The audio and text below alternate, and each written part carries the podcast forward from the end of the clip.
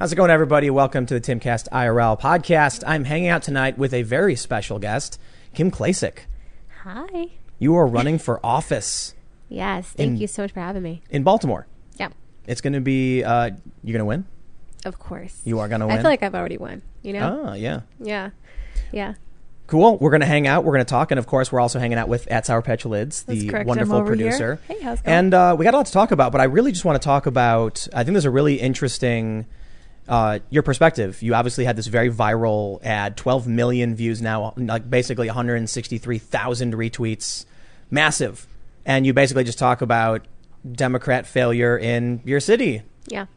and I can kind of relate to that coming from Chicago. Yeah. So we'll talk a lot about, uh, a lot about that. But uh, uh, the lead story, of course, for most of you who have been following the news, Trump has been nominated for the second time for the Nobel Peace Prize. And wow, uh, we've got uh, huge news today.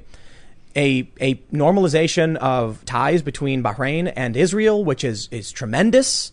Having these, these uh, Arab nations recognize Israel's uh, existence, normalize trade, travel, tourism. This is going to be huge. And obviously, it follows the United Arab Emirates deal, which is also massive. And then, of course, the Kosovo Serbia deal. Trump has been busy working on, on amazing historic foreign policy. So, of course, now we, we, had, we had a Norwegian guy nominated Trump. Now we have a Swedish guy. I don't exactly know how the Nobel Committee works or whatever, but we have the story. Now here's now here's the thing. You, of course, I can tell you all these things, and you're probably sitting there going, "Wow, that, that's pretty good for Trump." Yes, you've probably heard he's going to draw back our troops in the Middle East, and uh, um, now the Atlantic, I believe, yes, has run an article saying um, "End the Nobel Prize."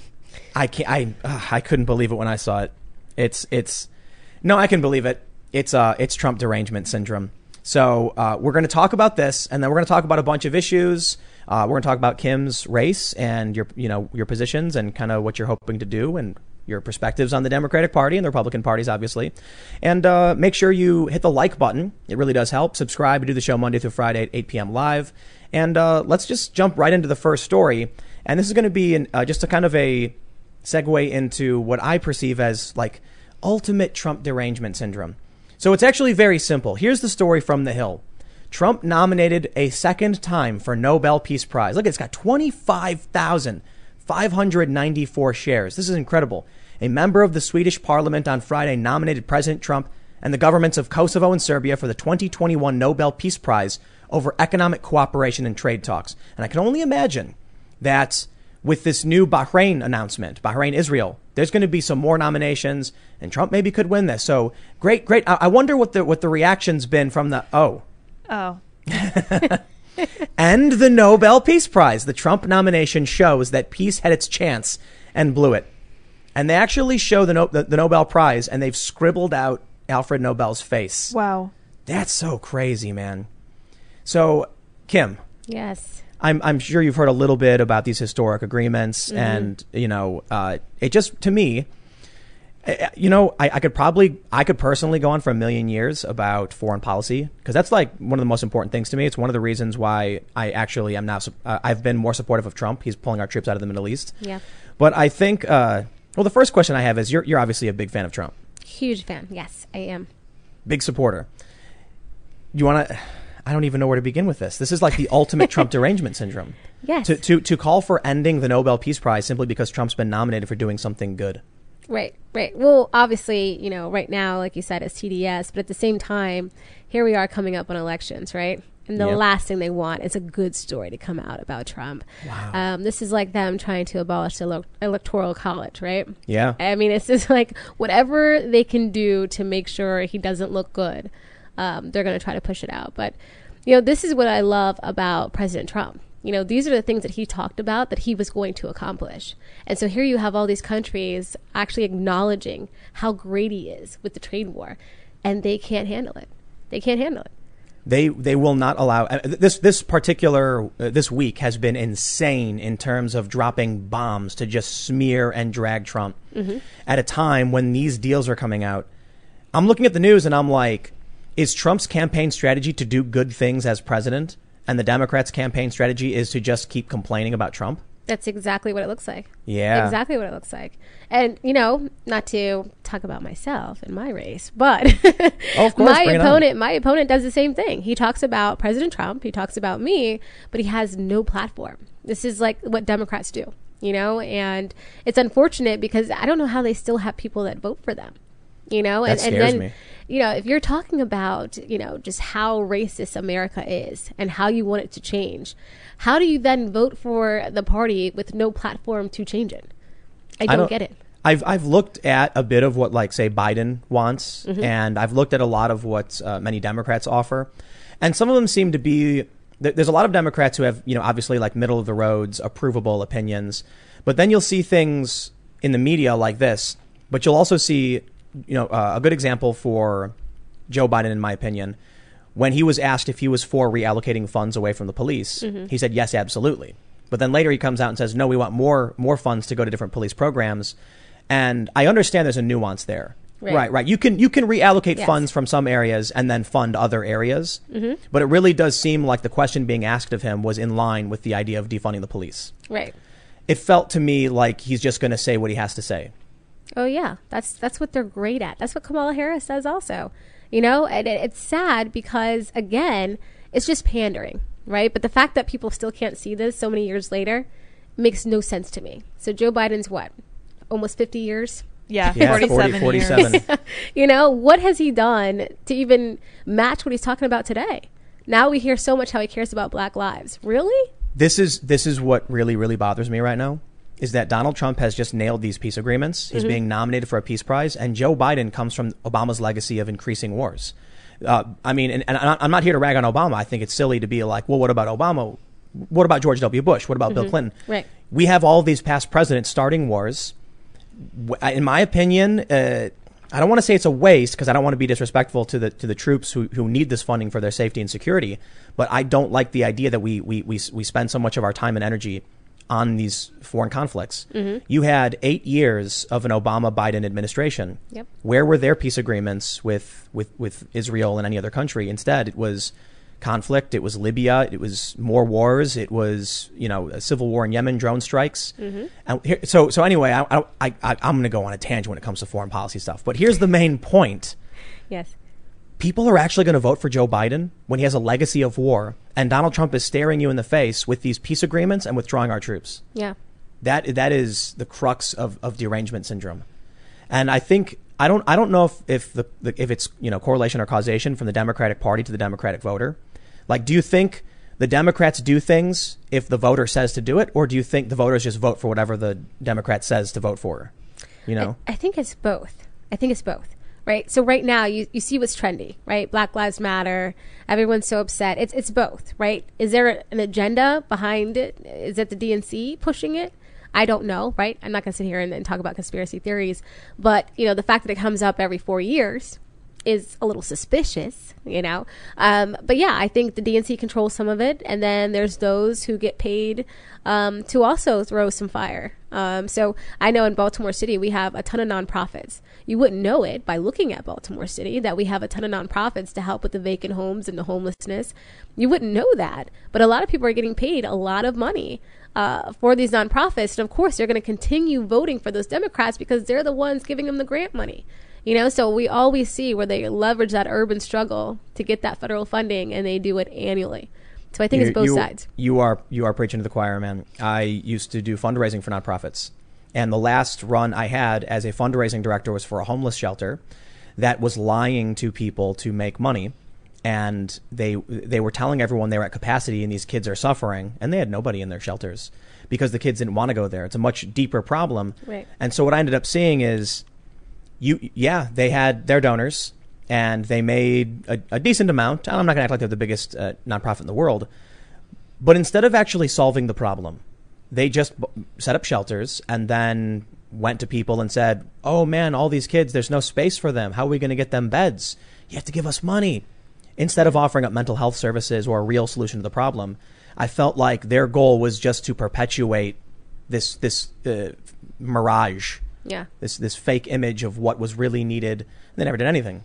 yeah, I'm not. I don't want to necessarily say necessarily say where it is, but of course it was a major urban, you know, Democrat controlled city with serious issues that they didn't care to actually deal with.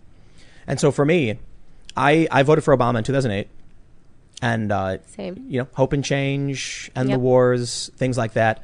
And then I was, it was just the same to me, a lot of the same stuff. Because, because again, for me, I think I was coming into the political realm with like the Iraq War. This was when I was like a teenager, and I'm watching the stuff, and I'm hearing all this music like System of a Down, and I'm like, yeah, the war is bad. And I started looking into it, and I'm like, yeah, the war is bad. Yeah. And, we, and the media lied to us, and then they just kind of kept going with it for 20 years. Mhm.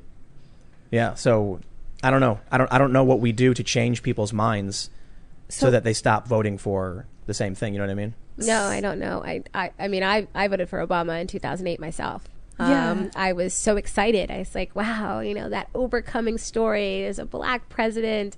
We can no longer say the white man's keeping us down. Here he comes. Family structure, great husband, great dad. Done. It's over. We don't have that excuse anymore. He gets in there, and what does he have? A ton of excuses. and I'm like, this is not why I voted for you. Yeah. This Yeah. is not. I thought hope, change. I thought all of these things were now going to be addressed. Um, so I was thoroughly disappointed. In 2009, I changed into a Republican. Wow, really? Yeah, That quickly? I was really upset. I mean, but Obama, uh, he he, he was inaugurated January twentieth, two thousand nine. Right. At what point in in, in two thousand nine were you, did you realize? It was. Hold on. There was a. He went to some kind of meeting he had with Jesse Jackson, and they were talking about the fact that it was so tough to be black in America. And I'm watching this, and I'm like, "You're literally the president of the United States of America.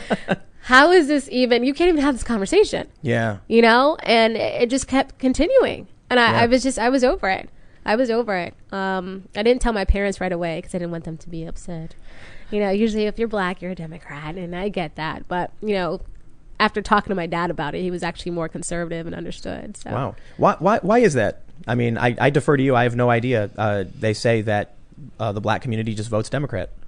Yeah. So, you know, for me, it was when you're getting news filtered in through your parents, right? They're always telling you, you know, it's Democrats are the ones that are socially liberal. They're the ones that are going to help you. You know, if you're in a situation, they're the ones that are going to bail you out of it. Um, and I guess, you know, maybe in their generation, maybe that's what they saw and that's what they believed. And so it just continued down. Um, but then when you really look at it and you start that critical thinking for yourself, I mean, I talk about all the time, you know, most black families grow up in the church. That's a conservative value system right there, you know? And you look back at like the civil rights leaders, they were all at church on Sunday. You know, they talked about God often. And so, you know, I think over the years we just, you know, walked away from that. And, but then we continue still being Democrats, you know, and, and thinking that's the way to be. So, I, I was reading an article and they said uh, it was a, it was it was a, it was around the time Kanye had done something, and there were a bunch of polls coming out showing that black voter support for Trump was very very high. There were a series of polls earlier this year at like thirty percent, which was like unheard of. And there was an article I was reading, and I think it may have been I don't, I don't want to misquote somebody, but I'm thinking James Carville or somebody. They Okay. said the key to the black vote is the, is the church, Mm-hmm. and that to me it sounds right based on the things I've seen on TV, Right. where they have this trope of like you know the, the, the churches and the and you know the politics around it. But then I thought to myself, I'm like, yeah, but the Democrats are like the opposite of Christian conservative values. Like they don't agree with a lot of what the church says. In fact, they they're they they kind of insult it a lot. Yeah. Not necessarily the politicians. I don't want. I'm not putting. I'm, I just mean Right. like the culture. Right. You, you'll you'll go on to social media. You'll and and what do they allow? They allow a lot of very anti-Christian, anti-church kind of rhetoric. But other religions sometimes, you know, they they pretty much get a pass. So Yeah. I, I look at pop culture and I'm like, that doesn't make sense to me. Why why why is that? I think we're right on the cusp. We're right there. Like this is why we got to change things right now. Um, it is grandma and great grandma holding on to that church lifestyle, right? You're still going to grandma's house for Sunday dinner. You know, you might not have gone to church that day, but you're showing up for Sunday dinner, right? Um, so we're, I think we're at that point where it's like, what do we do? We got to make this decision to kind of come back and understand the importance of family values and family structure and just spending time with your family. Um, and so I think I think it's honestly you can uh, right now. In, I believe in two weeks we're meeting with 30 pastors in the Baltimore City area, and that's unheard of for any Republican. Um, but apparently, my opponent when he was there uh, in his previous terms, 1987 and 1996, he went to these same pastors asking for favors, you know, asking for their support. And he went in, didn't do anything, walked out, right? Uh, Congressman Cummings comes in, um, and now he's coming back, and they're like, whoa, buddy, we remember you. You know, Wow. we were the pastor at that time. And so now they're willing to talk to us. Um, and I think if we can get to his congregations, uh, that we can do it. I mean, uh, my opponent, his big voting block was senior black women, Wow. and they are the ones in the church. So you think they're going to vote for you instead? I'm holding out hope here, Tim. You're hoping for them. Okay. I, I, I, I think, think, I think we can talk to them. Yeah. the fact that they're even having the conversation is blowing my mind. That's exciting. Yeah, yeah. how, how does it how does it end up? You know, I come from Chicago. You're in Baltimore. That you have decades after decades after dec- after decades of the exact same things being said. It almost feels like uh, there's a lot of people who they vote because it's kind of like a passive thing, and they don't actually know or care. Yeah. I want. How do you how do you how do you change this? Well, I mean, you're doing it. You're changing it. So what are you doing? Yeah, so uh, this is what's interesting. So, you know, I had the special election, right? This is when I went up uh, after Congressman Cummings passed away. I actually ran before, you know, against now Kweisi Mfume. Uh, he's now the incumbent because of the special election. Anyways, uh, what we found out through that special election, because we had the mail in ballots, right? The coronavirus lockdown.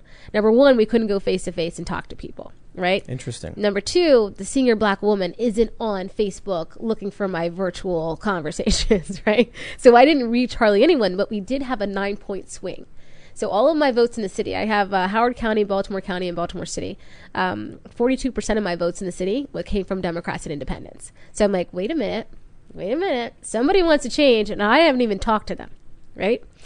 Um, so with that, you know, now you fast forward, we saw with the mail-in ballots, uh, somehow 80,000 uh, ballots went undelivered. Yes, I saw that. How did that happen, right? And then, so we are like, okay, so we lost. We got it. You know, I know the general primary is coming up. Um, I'm feeling pretty confident about it. I said, but now we got to go figure out what happened with these ballots and who didn't get them. So we spent a lot of time in West Baltimore in the areas where you saw me take my campaign ad. And so in those areas, you know, we're talking to people. We're like, hey, did you get your ballot? You know, did you get anything? And people were like, no, I didn't get anything. We talked to them, and there was two things here. One, people move around a lot, right? They didn't have an address where those those ballots came. And then two, the people living in the worst living conditions weren't registered to vote.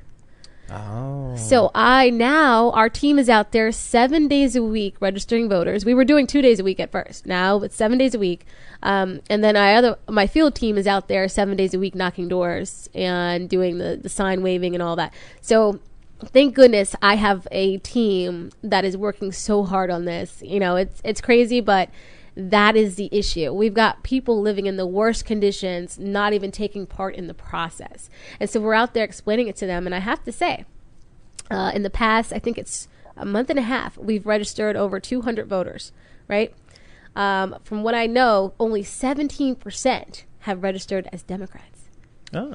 The ru- Interesting. Yes. you're, you're, you're registering everybody. We are. We're Yeah. registering everybody. So, you know, independents came up a lot and Republicans now because they're sitting there talking to my team about what's the difference. And this is what I was talking about in my RNC convention speech. I go in, my team goes in, and we talk to people. We're like, what do we have to do to get you to vote for a Republican? And they're like, you're the first Republican I've ever met. Hi. Wow. Hi, my name is Kim. Yeah. So cool. Yeah. so, you know, it's like if we're not offering the option, I, I can't complain. I can't say, hey, you know, what are you doing? I, I can't talk to you like that. Yeah. I have to say, I apologize. I am yeah. so sorry the party hasn't been out here to offer you an option. Why? I think I just ask a simple question. Yeah. Where's the GOP? so. You know, when I when I said I wanted to run, um, I was told, and I quote, "Jesus Christ could not win that race. Do not Wow. do it. We are not going to exhaust our our donors on you." Wow. And so I said, all right. Um, I'm not Jesus Christ. I know he's way better than me, but I'm going to give it a shot and I'm going to just try to make my own money. And if you're not going to help me, that's fine because I've gotten pretty far in life without, you know, a ton of help and I think I can do it. and now you have, I think, one of the most viral political ads ever, probably. Thank you. I, I Well, wish I'm- I could take all the credit for It's it. It's not a. I'm, I'm not. I'm not trying to compliment. It's, it's a It's a fact. fact, yeah. Here, Yeah. take a- take- so this is cool. August 17th. Democrats don't want you to see this. They're scared that I'm exposing what life is like in Democrat-run cities. That's why I'm running for Congress because all Black lives matter. Baltimore, Baltimore matters, and Black people don't have to vote Democrat. Help us win. And of course, it's you walking through the streets of Baltimore. 12 million views, 162,900 retweets, 317,000 likes. That's amazing. I think I think you struck a chord with a lot of people because I'll tell you what. Um, that re- I, I know I mentioned it a lot. I'm from Chicago, but I watched that and I was like, "Yup, I know exactly what you're talking about." And I didn't I didn't grow up in the black community or anything like that, like you did. You have a, a, you know a kind of different perspective in that regard, but it's the same thing I see. Yeah. I grew up in a city that it was just Democrats all day, every day, nothing else, no matter mm-hmm. what. And then it felt like things only ever got worse for us, or we only ever got screwed over. You have people would just, it's the craziest thing. When I was told to go vote, I was told just do Democrat all the way down. I was like, who am I supposed to vote for? Just vote for all the D's. I'm like, okay. And that was me when I was like 18 or 19 or something. wow. But that's, that's, I don't know why. I guess uh, you, you, you brought it, you brought it up earlier. This idea that if you're in trouble, the Democrats are the ones that help you out. Yeah. But maybe that's not really the solution. Maybe the solution is hard work, responsibility, Absolutely. family values. I, I, had, I had good parents, and so they instilled in me good work ethic and uh, ambition, mm-hmm. And that allowed me to succeed. And I look at a lot of other people I grew up with who did not do so well, who had this mentality of it's not your fault, it's other people's fault. Right. So then they don't actually change their circumstance. But maybe that's the goal, right? Yeah. I've, I've, I, I want to be careful about how I phrase this, but some people, maybe it's just, I should just say it. The, the Democrats created dependency. Yes. I, I say that all the time, so you can say it. Yes. Yeah. That's exactly what's happened. And, you know, what's crazy about it, I'll talk to some people, you know, I still show up and, and talk to people in the streets myself. And this one guy came up to me the other day and said, You're not going to cut off my, my food stamps, are you? He's like, You're not going to cut off my disability, are you? And I was like, No, sir. But I just I just want to ask you if you were presented with a career opportunity where even if you, you know, with your disability, you could do that career and you made great money and you had health benefits and dental, would you then say, you know what? I'm going to take that over what I have right now? And he said, of course. And I said, okay. So, you know, is it really, is the question then me cutting off these things or offering you something extremely An opportunity. beneficial? Yeah. Yeah. And so I think people are starting to understand, and, and this is what I talk about on my platform all the time. It is the opportunity p- piece. You know, when you go in West Baltimore, there is nowhere to work. We are a food desert, as they call it, right? There's no grocery store around for miles, Whoa. but it's a city. That's weird. It is, yeah. So um, it's an interesting situation. It's you almost feel like you're not in America, especially not in 2020. I think You that's know? like that's actually like a, a, a really easy. I don't want to call it a policy position necessarily, but uh, something to look for in terms of solving the problem, creating opportunities for people who, instead of just receiving benefits, could find a way to generate revenue and help bolster their community. Yeah. But I guess is is there is there anything specific about uh, your you know your district that you've seen? uh, Is there anything specific you would call out for the representatives as to what they should have done or things that they're not doing or that you want to do? Yeah, so I, I tried to keep it very simple for them in the very beginning, you know, uh, by just showing the trash piling up. I'm like, look, you know, you are getting all of this funding, right? Uh, Baltimore City annually, $1.1 billion since 2015 when we had the riots. You're getting all this money, but for some reason, in these neighborhoods where mm, they've got low income, they probably don't vote. They don't donate to your campaign. They're just being completely hmm. neglected.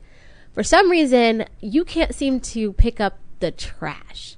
And this is what's interesting. You know, I, I haven't been in the area that long, but I talk to people and they say, you know, the trash got picked up and twice a week when I paid less in taxes. And I said, wow, so now you pay more for the trash to pile up right there down the street. You know, rats are running everywhere. Rats in the middle of the day. You know, and this is what kills me. Remember when uh, President Trump was attacked by saying rat infested. Yep. Yeah. there was a young lady in my I was interviewing her. I posted the video, right? And she said it's a rat infestation. He literally tweeted verbatim what she said. And then all of a sudden, he's attacking Baltimore. the best part is she herself was black. Yeah. But it was racist to say those things. What was- And uh, no, go, go ahead. Go ahead. no, I, I was just, you know, when everything came out, and this was in July 2019, I I was in shock. I didn't say anything for two days. Like I'm getting phone calls, like, "Are you going to do an interview? Are you going to do it?" I was in shock because I was like, nothing that's coming out is actually true. So now what? I know my voice isn't big enough. I know CNN, MSNBC, all those stations refuse to have me on, right? So I can't correct the record. Wow. So was that was that kind of eye opening for you to watch to know what had actually happened and then to watch the media Yeah. cover it? Like I, I was already hearing about fake news, mm-hmm. right? Yeah. But when it happens to you, it's like this feeling like, girl, oh my goodness, you know? And and then I loved it because Brian Stelter comes on CNN and was like, let's talk about who this Kim Klasick is. I'm like, oh yes, yeah. And I was like, oh, Wow. oh, tell me about myself, mm-hmm, you know? And he's like, you know, she wasn't even elected to the Baltimore County Republican Central Committee. She lost. I'd been on the committee at that point for two years. I'm like, dude, you could literally just go to the committee website and see my name. So he was he was just straight wrong. He was just putting out misinformation. Oh my gosh, everything he said was wrong. Meanwhile, at this point, you know, I'd been on Fox News, I'd been on One America. You could see any interview and hear them say Klacik. He says Kim Klakick. I'm like, seriously? I'm like, you Dude. couldn't even. So not only are all the the so-called facts wrong, you couldn't even pronounce my name. Oh, so man. how much how much research did you really do on this? Well, you know, I, I, I was mispronouncing Kayleigh McEnany's name for like a month or longer, and I just it never occurred to me. But uh, to be fair, I just missed that one. That's my my bad. In terms of CNN, I don't even think they use Google. No, I don't. I don't, think don't. he actually looked into who you were or what you were talking about. No. And and, and I gotta say, you know, I I I, I take particular uh, offense to the left social justice narrative because it's rules for thee but not for me. The idea that they could attack Candace Owens as a white supremacist, but then you could take Yeah. a white man, a wealthy white man like Brian Stelter, and he could just totally misrepresent you. No one bats an eye. Right. Now, I don't care about his race or yours. If he's going to criticize you, I think it's fine so long as he gets the facts right. Right? Yeah, absolutely. But it flies in the face of what their supposed narrative is really supposed to be about.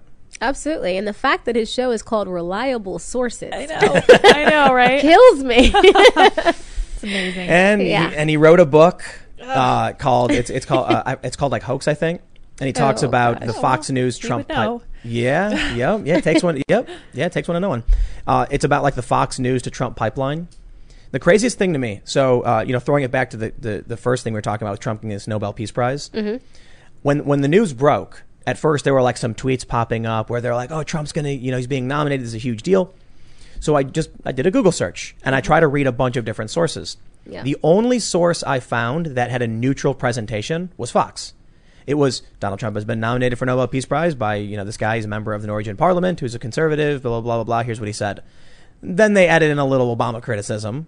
I'm Yeah. not surprised. yeah. All the other outlets were saying he was like a far right, you know, ultra nationalist. Like it just it was very very loaded, and it wasn't telling me about what the guy was saying about Trump or what his goal was. It was trying to insult the guy or or or poison the well before I had a chance to even understand what was happening, and that's the media today. Yeah. Well, outside of CNN though, have you have uh, any other run-ins with just fake news, putting out misinformation about you or your campaign? Absolutely. Um, so uh, I believe it's is it MSNBC? Yes, Tiffany Cross. Not too long ago, I think. Um, oh gosh, what's the young lady's name on the on the View? Sunny. Austin? Yes. No, Yeah, you know yeah. that I don't watch the Hostin. View Yeah. show. It's a lady They, show. they both said that um, we were tokens, and that's why we were chosen to speak at the RNC convention. And Tiffany Cross went to further and said it was a minstrel show. And Wow. I, I had no idea I was pretending to be black. I've been black for 38 years. But yeah, no, it's it's insane. And um, what's interesting about it is I wasn't even chosen by the RNC to speak. It actually came from the Trump campaign. The RNC Wow. apparently wasn't too thrilled. They were like, "Oh, she had a campaign ad. That's cute." But I mean, this is the RNC convention. Yeah. You were kind of last minute, right? Very last minute. Yeah. I, I found out almost like when everybody else found out. And so uh, that came from the Trump campaign. So, you know, for her to say that the RNC is throwing us in there, most of the black Americans that spoke at the RNC were picks from Trump. You know, this wasn't like some RNC push to say, oh, look, we've got these black people.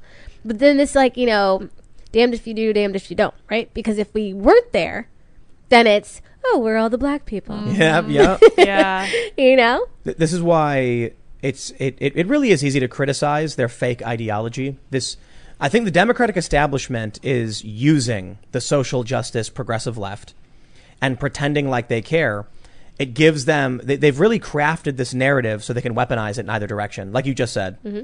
But this what, what's particularly offensive to me in this regard is the RNC was doing what they wanted what, what they wanted, right? Right. To prop up marginalized voices to express themselves. Right. And so they insult you directly with a slur because they don't like that you're speaking as a Republican. Yeah. That's that's that that's the go-to, I guess. It is, but you know, I, I've I'm excited. I go on the View on September 18th. Ooh, I'm excited. So I gonna get to- yep, I'm going to talk to Sunny myself. Do it. Oh, interesting. Set her straight. And- I'm and- excited. Yeah, You're gonna. Well, I, I I'm. I won't go there. I was gonna. I'm, I don't want to ask about the the racial components involved in. But uh, here, here's what I, I- here's what I want to do. I want to jump over. Actually, no. I want to show. I want to show this first. Right. This is a story from the Spectator. Oh. Kim Klacik and the urban GOP effort. Could a simple walk through the streets of Baltimore expand the Republican Party? Now, the, the, the general idea that we're seeing, they mentioned that, you know, you, you launch this ad, it goes viral. And we had uh, Billy Prempeh on, uh, you know, a couple weeks ago, and he's, he's, he's brilliant. He's a He really is. smart guy. It was awesome. Yeah. And he made a really, really important point about the Republican Party and what they need to do. He's in this district where it's, I think it's like D plus 13 or some, or, or even more than that. It's like, it's Democrat. yeah, And so my question to him, which is I'll have a similar question for you, is it, it, it feels like it's going to be a really uphill battle. I mean, for you, you're in a D plus 26 district. right. That's that's that. So for those that aren't familiar, that means it's like 26 percent more Democrat or something to that effect. Like it leans mm-hmm. in that direction. But what he said was, no matter what happens, if I win, I win. If I lose, I win. You know why? Because he's there, he's doing the work, he's talking to people, and he's spreading these ideas. Right. And so the crazy thing to me is, we, we kind of were broaching this a little while ago. Why isn't the GOP doing anything? You mentioned they said you can't win, don't bother. Right. But how do they ever expect to win if they've abandoned these areas? Yeah. No, I that's a great question. I don't know. And this is like, you know, even in the special election, I would do hashtag chipping away. Because you gotta chip away, right? Before you you know, maybe I won't win. But if you don't you're chip away nope, you can't say it. You got Oh, a positive gosh. mental attitude. Yes, I am going to win. win. I'm Yes. going to win. But like he said, it's it's a win when you just at least chip away and expose what the other party isn't doing. You know, when we did the whole when I uploaded the videos about the trash, and I have to say, at that point in time, in July 2019, there were, I think it came down to close to 70,000 backlog cases in the sanitation department. The Department of Public Works is what picks up the trash in the city. They went to City Hall. City Hall was like, why aren't we picking up the trash in some of these areas? Um, and they said, well, we need more funding. That's always it, right? They always need more funding.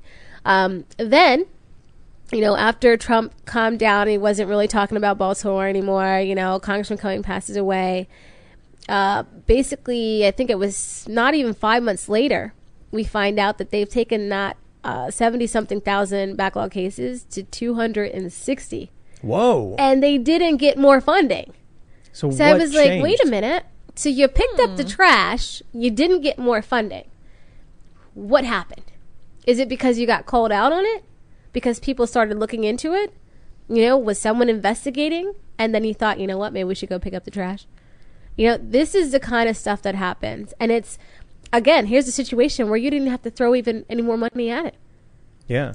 It's not even a question of uh, the congressional representative. Where's any representative for these areas to get the job done? Did, Yeah.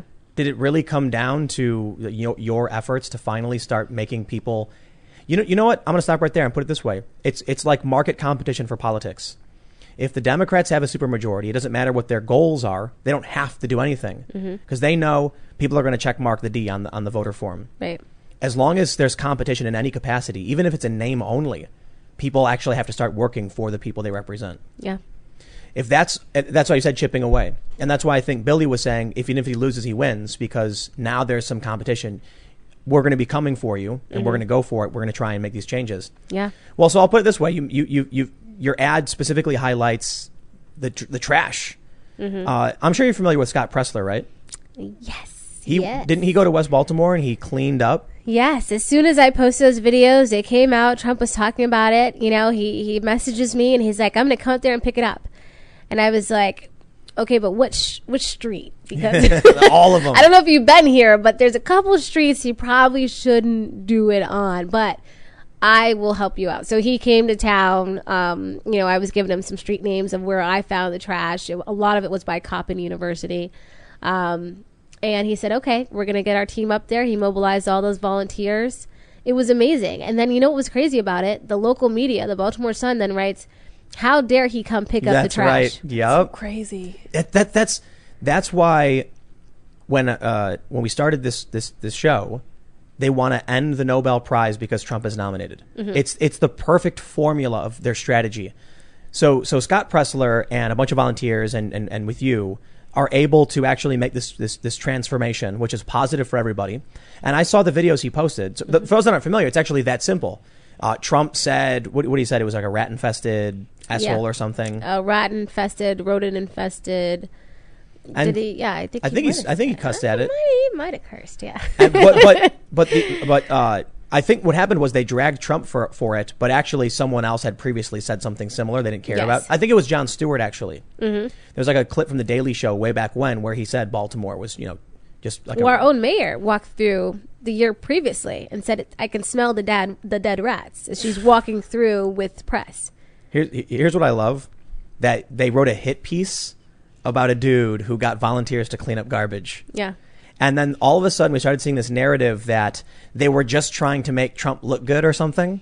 And I started laughing because I'm like, oh no, you you got us. You've tricked us by by going out and cleaning up trash. Oh no, you've made Trump look good. You, what? What's what's what's the trick there? Right. You you cleaned up trash. Okay, we're happy.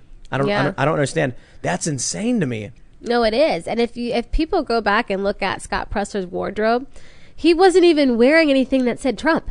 That's Yeah. what another I mean, he wasn't advertising Trump at all. Yeah. That's what was so crazy about it. He was like him, I really feel like I just got to come pick up the trash. I can't believe kids live there. You know? And that's what all he was trying to do. And he's done it several times. Oh yeah. And whenever there's like, th- th- they always try to push the narrative that his real goal isn't to help anybody, it's to make Trump supporters look good and help Donald Trump. And I'm like, I don't, I don't understand how that makes, like, how is that a smear against him? He's trying to make Trump look good by going around and cleaning up the neighborhood and, and helping people. Yeah. Is it bad that he's? You know what, man? Look, if if Trump was an evil villain and he was like, you know, I'm gonna win over the hearts and minds of Americans by helping them get jobs and making the economy better and getting them health care. Haha, that's my evil plan to win. It's like, is oh, okay, helping people.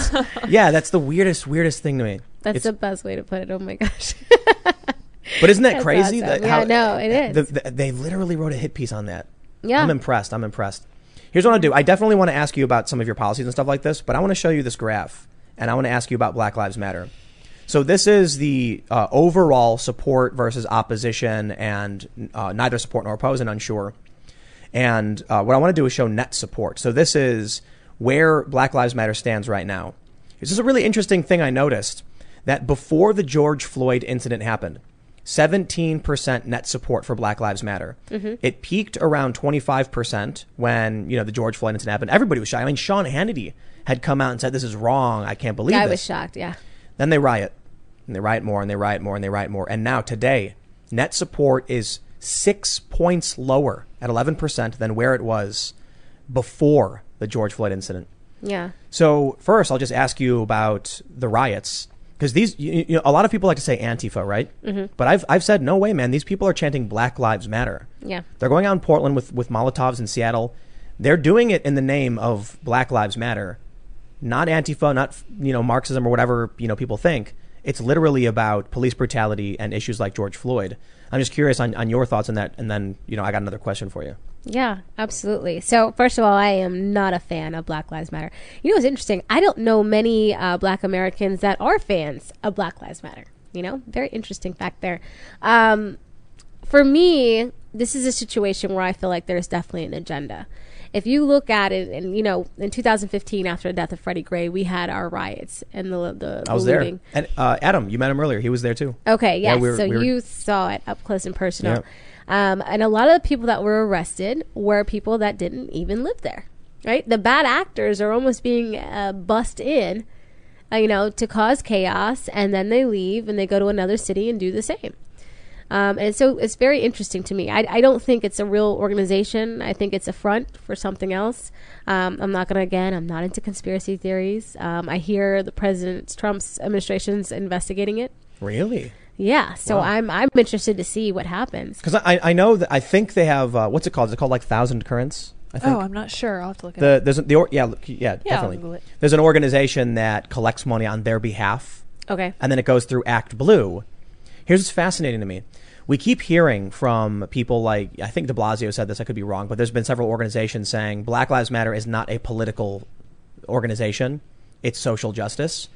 But their fundraising goes through Act Blue, which sure does. Yeah. it's the Democrats' fundraising Right. organization. Right. So you're going to tell me it's not political? It's literally running money through their fundraising arm.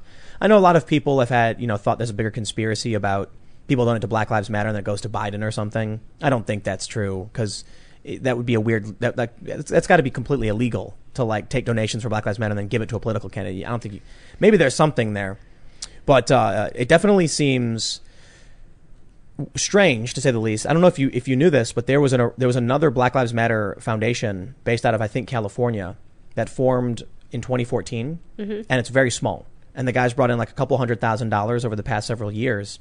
And it was just one black dude who was like, I got an idea. I'm going to run an organization. I'm going to raise money. And he said his goal is to bring the police and the communities together so that, you know, the police can be more familiar with the people who live there and they Yeah. can know who their police are. And he was basically saying, you know, the, the proximity and the, and, you know, the, the f- familiarity will help resolve a lot of the tensions.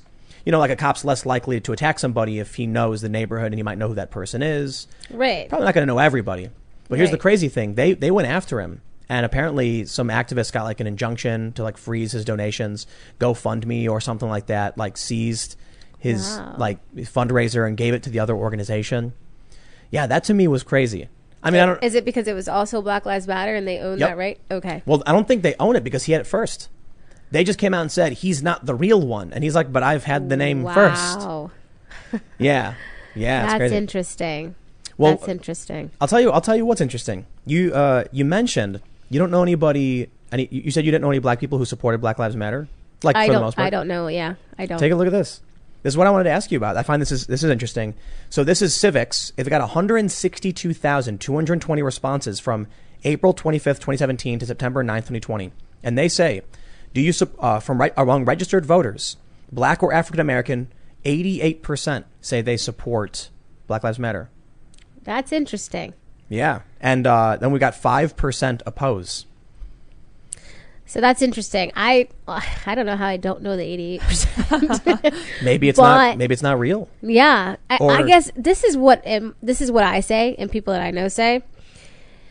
Like you said, it goes through Act Blue, right? The money. Yeah. Does has there any been any instances where any of that money has actually gone to the black community? I, I don't I don't think so in terms of anything I've seen in the news or I haven't found anything. I've I've tried to do some research. well, you know what they do because I've I've I, this is my insight into all these nonprofits. It's a very very clever way to claim that all of the money is for charitable causes, awareness. Oh yes. Oh, I love those. It's like the big corporations, right? When you look at Apple, you look at different organizations. They put uh, a hundred million dollars into inclusive training, right? That the whole like, oh, we're going to talk about how to. Meanwhile, you look at how many black people they have in like their top executive positions, two percent. Two percent. I'm like, so you really care about black lives because you don't you don't hire any black people, right? You're not employing them, and I'm not saying people should be employed based on their their color, But that I find that interesting. You know, there's a lot of corporations that say they have this this training and they're and they're raising awareness. Um, but then you look at their executive offices and, and you don't see any people of color. It's it's corporations trying to shield themselves from the latest trend, Right. and it's going to backfire on them really, really bad. There was a, a post I just saw recently. I can't remember who it was from, but I think something like the New York Times wrote a story saying like we mapped the most powerful people in the country, and it's like 18% are non-white, and I think it was the New York Times, and then someone showed that all of the top New York Times staff it's all white people. So, so they, they, they want to act like we're we you know we're pointing out a serious problem, but don't look where we are. Yeah. It's seriously the rules for thee, but not for me. It's like everything they do. Yeah, no, seriously, I, I was shocked when I saw Twitter. Um, they had their their main Twitter support page, right? And it was all blacked out, like they're so supportive. But we already knew it was already ousted. I think a year ago that they didn't hire any black people. So it's, it's like, you know, I, I don't understand it. I don't get it. I know that they're not trying to be a part of that cancel culture, so they're covering their butts. But um, I don't think they realize people aren't stupid. You know, Yeah. we see it. So I don't know how we got to this 88%, but I I better do my due diligence and figure it out. You think there's a possibility that you're in a bubble and you're just not Yeah. around the people? That could be, you know, West Baltimore, all black. No, I'm, you'd not- have- I'm not in a bubble. Yeah, you'd, much. you- you'd have to. You'd, right, right, right. I, I have to. I have to ask though, you know, because yeah, no, you know, yeah. I think a, lot of these journalists don't realize they're definitely in a bubble. Oh my gosh, yes. Yes, this is oh I so I get in a fight all the time with you know Richard Fowler on Fox News. No, no, no, no. Oh my just- gosh. who is he? He kills me. So he's a guy um, that basically lives at Fox News Studio, right? And he likes to come on and tell people he's a black guy about how hard it is to be black in America. I'm like, dude, when is the last time you've ever been in a predominantly black neighborhood? He couldn't answer that. He could not.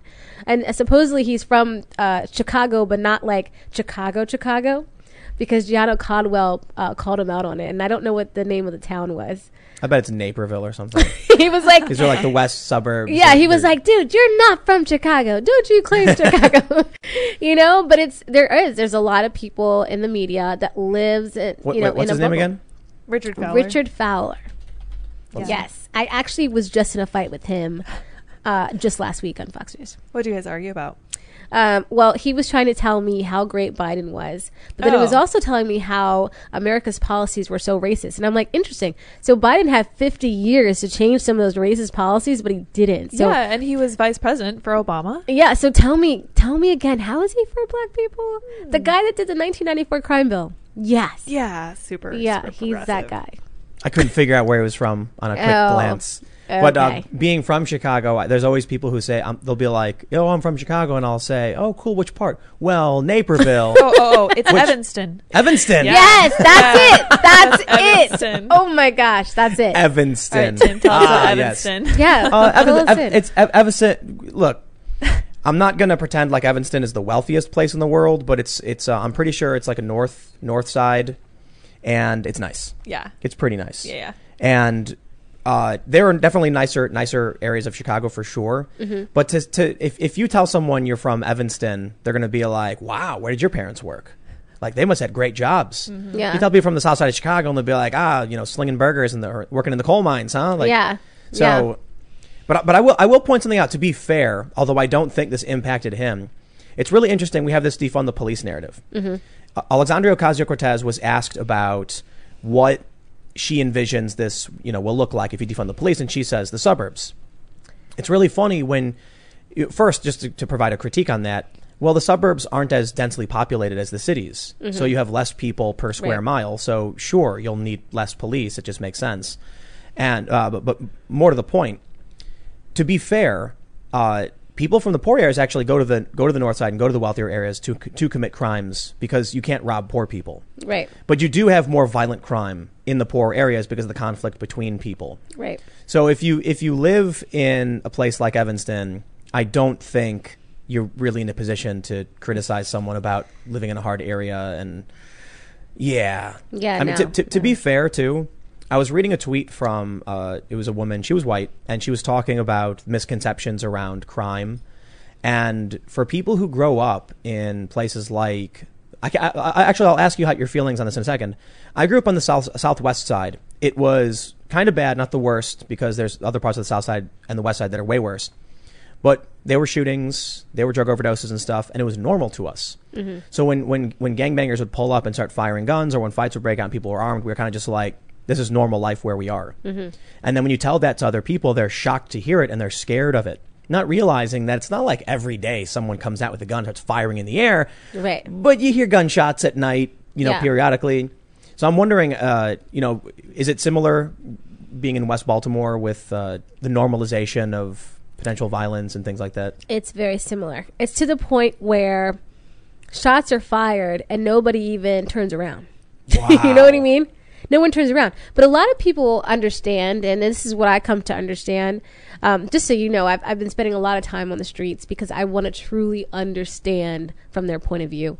Um, but people will say, we know it's usually a retaliation situation. And if I'm not in it, usually that bullet's for someone else, right? Yeah. And I think it's sad that, you know, that is the norm. You know, to walk up and down the streets and to see all the needles, to see just everything out there. And to them, it's normal. Right. Kids walking past it to school, normal day, just walking Yeah. up the street. And so that's what it becomes. Like the quality of life becomes normalized and it's getting worse and worse. And so when you're pointing out the trash, you know, you got some people that were saying, well, how dare you point out those streets? We know they're they're filled with trash. We're used to that. You know, it's like you know you don't have to live this way, right? You know it shouldn't be like this. You know there shouldn't be 17,000 vacant homes just sitting there. I mean, it's it's insane to me, but I understand it because like you said, it's normal everyday life. Did did Elijah Cummings live in the district? Um, supposedly he did. So this is the crazy part about the district. There's Howard County, Baltimore County, and then West Baltimore. Howard County is a very wealthy area, right? Um, and then you have Baltimore County. You go up north; it goes all the way up to the Pennsylvania line. Again, very wealthy. So when this was redistricted in 2013, it looked as if he was doing great because you had these wealthy areas Right. attached to West Baltimore And then he could live in the wealthy area away from the, exactly. And so when people get on me and they're like, "Well, she doesn't exactly live there," and I'm thinking, "Yeah, I could live in a mansion over in Parkton if you want, you Yeah, know, yeah, or yeah. I could spend a lot of time in West Baltimore trying to understand the issues." You Yeah. know, what would you like to come at me with? You know, you know what I learned about uh, Chicago. One of the one of the problems with solving the problem. One of the one of the problems in solving the problems is that if the people who live there are not receiving any kind of support from their locals and they're just going about their lives and there's trash everywhere and there's violence, what I hear from people outside saying we're going to solve this problem, and you ask them. Do you, do you know why there's violence in Chicago? I, and and uh, I don't want to put you on the spot, but I'm, I'm curious what your thoughts are not living in Chicago. Do you know what the cause of you've you've heard about Chicago gun violence and like they Oh, call it yeah. Chiraq? Do you know what causes the violence? I would think everything around it, right? The education system, the lack of That is opportunity. the best answer I've heard so far because it is it. So uh, people always say gangs. They th- oh, yeah, they true. just jump right up to the ga- okay, they yeah. think that gangs are fighting over tearing stuff, and it's not. Right. It really does have to do with the living conditions, the standard of living, the culture, the education, and a lot of. So I, I went on. Uh, I, I went what's called night crawling. So a local journalist. We met up at like you know two in the morning or whatever. this sounds so fun already. Oh man, love but it. I don't know. if you want to be a journalist tracking murders and stuff and like reporting on this stuff, Yeah. Some it, it takes a strong stomach. I'll tell you what, and it's it's it's it's it, you need a strong heart and a strong stomach to see some of these things. But some of the stories that we we went to, it was uh, in one instance, somebody had a personal argument on social media, and so they drove up and started shooting into a building they thought belonged to the person, and it didn't, and two people were killed. Another story, uh, another uh, shooting we found was a guy was gunned down on the sidewalk because he was smack talking the other guy on social media. I kid you not. So it turned out a lot of these killings were basically just people had beef and they, for whatever reason, they were like, the solution to my problems, if you talk smack to me, I kill you. Right. So it really does not have a lot to do with gangs. And if you don't understand the, the community, the culture, and how to solve those problems, because you're just assuming there's like some some uh, buzzword that can be the easy. It, it's it's like they think there's an easy easy easy solution where it's like if I just take this one piece out of the puzzle, then the problem's solved. Not realizing it's systemic. Right. It's education. It's a lack of leadership. Yep. And I believe a lot of it has to do with what we were talking about earlier. When there's one party rule, there's no competition. Yeah. No one has to come in and say, "Here's my proposal," and when the locals try, they're completely ignored. Yeah. I wonder, you know, and when I hear about uh, when I asked about Elijah living in the in, in the in the district, do you think that they gerrymandered on purpose so that they can live in a wealthy, clean area, and then represent and ignore? It was that, and then also, so you have to understand also um, in Baltimore City, we have 13 high schools uh, where kids graduate unable to do uh, basic math or read or write, right? And so a lot of those schools are in the West Baltimore area. But if you put those on with the schools in Howard County, which are great, right? And in Baltimore County, Sparks, all that, then it doesn't look like the schools are that bad, right? So it was literally like they were just making sure, like, okay, yeah, we got this problem, but you know, put the good areas over it. Hopefully, nobody sees it. Then it averages out. Exactly, Oh, and that's what it was man. about, and that's what it was about. And so, um, Governor Martin O'Malley actually admitted to redistricting some areas to do, you know, that. And so now, Wow. yeah, they're going to look at drawing the lines. But this is why chipping away is so important because if they redistrict and you've been chipping away in some of these areas and it actually makes sense like okay howard county and baltimore county they have a lot more in common than anybody in west baltimore when they redistrict chipping away might equal in a republican win you Yeah. know and so Yeah. it's like but if we don't chip away again we're just not in the running So it's just and, and just to clarify the idea of chipping away, it's just trying to build up as much support for the Republicans slowly, even if it's a little bit. Yes, and then it takes work. I know a lot of people don't, you know, I understand politics. Not everybody in government wants to work. Yeah. But it does. It takes grassroots efforts. It takes you getting out there and working every single day. So let's uh, let's let's talk about your your campaign. Yes. Your you you became a Republican. You said in 2009. Yes. What what about the Republican Party did you feel like was a better fit for you? Um, I think just the whole aspect of personal responsibility. Like that's how I was raised. My father uh, was a disciplinarian, but he also says when you take personal responsibility, he says, Kim, this is the greatest country in the world, right? People are coming here because of the opportunities here. Yeah. Um, when you look at, and this is one of my things about Black Lives Matter, but I won't go off on a tangent. When you look at African immigrants that come to this country, right? They are black, right? By all appearances, there's a lot of them that are very black, right? And you're telling me Black Lives Matter people are saying you're being pulled over because you're black. You're being stopped because you're black. I have yet to see a hashtag Nigerian name or hashtag name from like Ghana, Cameroon, right? You don't see names like that hashtagged, but they're by all appearances black. So obviously that doesn't. did you did you see that that NBA story where they were they they they were striking over the Jacob Blake thing? Mm-hmm. Yahoo Yahoo Sports included this passage where they said some NBA players have taken to purchasing Teslas because they believe cops won't expect a black man to be driving a Tesla. And it was the most ridiculous thing I heard because I'm like, dude just wanted to buy a Tesla. right. I don't think the cops are like a Tesla. Uh, oh, I'm, it's probably a white guy driving that car. Right, so I'll leave he's that alone. breaking the law. Yeah, I'll leave him alone. yeah, in the middle of the hood, Tesla. Actually, I had, a, I had a, uh, an interesting experience when I was like, uh, I think I was like 19. I met a guy from Haiti. I worked with him at o- O'Hare Airport, and it's, I didn't know him very well. But he said he didn't like how in the U.S. they try and do all of these politically correct terms for people mm-hmm. like Asian American, African American, mm-hmm. and he was like, "I'm from Haiti." Yeah. He's like, "I'm not an African American. I'm not. I'm, I'm Haitian. Like, don't call me that." Yeah. it's very it's very weird how I think a lot of I, I you know what man it's been more and more ever since especially with Black Lives Matter that I've started to feel like a lot of the racism we see is actually driven by the Democrats and the progressive left. I- Absolutely. I, know it's kind of cliche to say to someone who's a Republican and been a Reho- Republican for a long time, but here I am being Yeah. like, "Hey, wait a minute." They're the ones saying things like voter ID is racist. right. But uh, actually, yeah, let, me- let's let's do this. Let me ask your, que- your your thoughts on voter ID. What do you think? Um, so this is my my idea. So you're saying because I'm black, I can't get an ID to go vote. if if that is what you're saying, that is racist to say. Okay, so you're basically saying that black people don't get their driver's license, don't have a state ID, aren't smart enough to do it, aren't smart enough to bring it uh, to go vote. No, if almost for almost everything, you need an ID, right? This is again just like we see with the mail-in voting, right? Like I said, all Yeah, the ballots yeah, yeah. mail. It's it's about you know a way they can be fraudulent in the process. It has nothing to do, but they love to use us as like this thing. Oh, wait a minute, let's think about the blacks.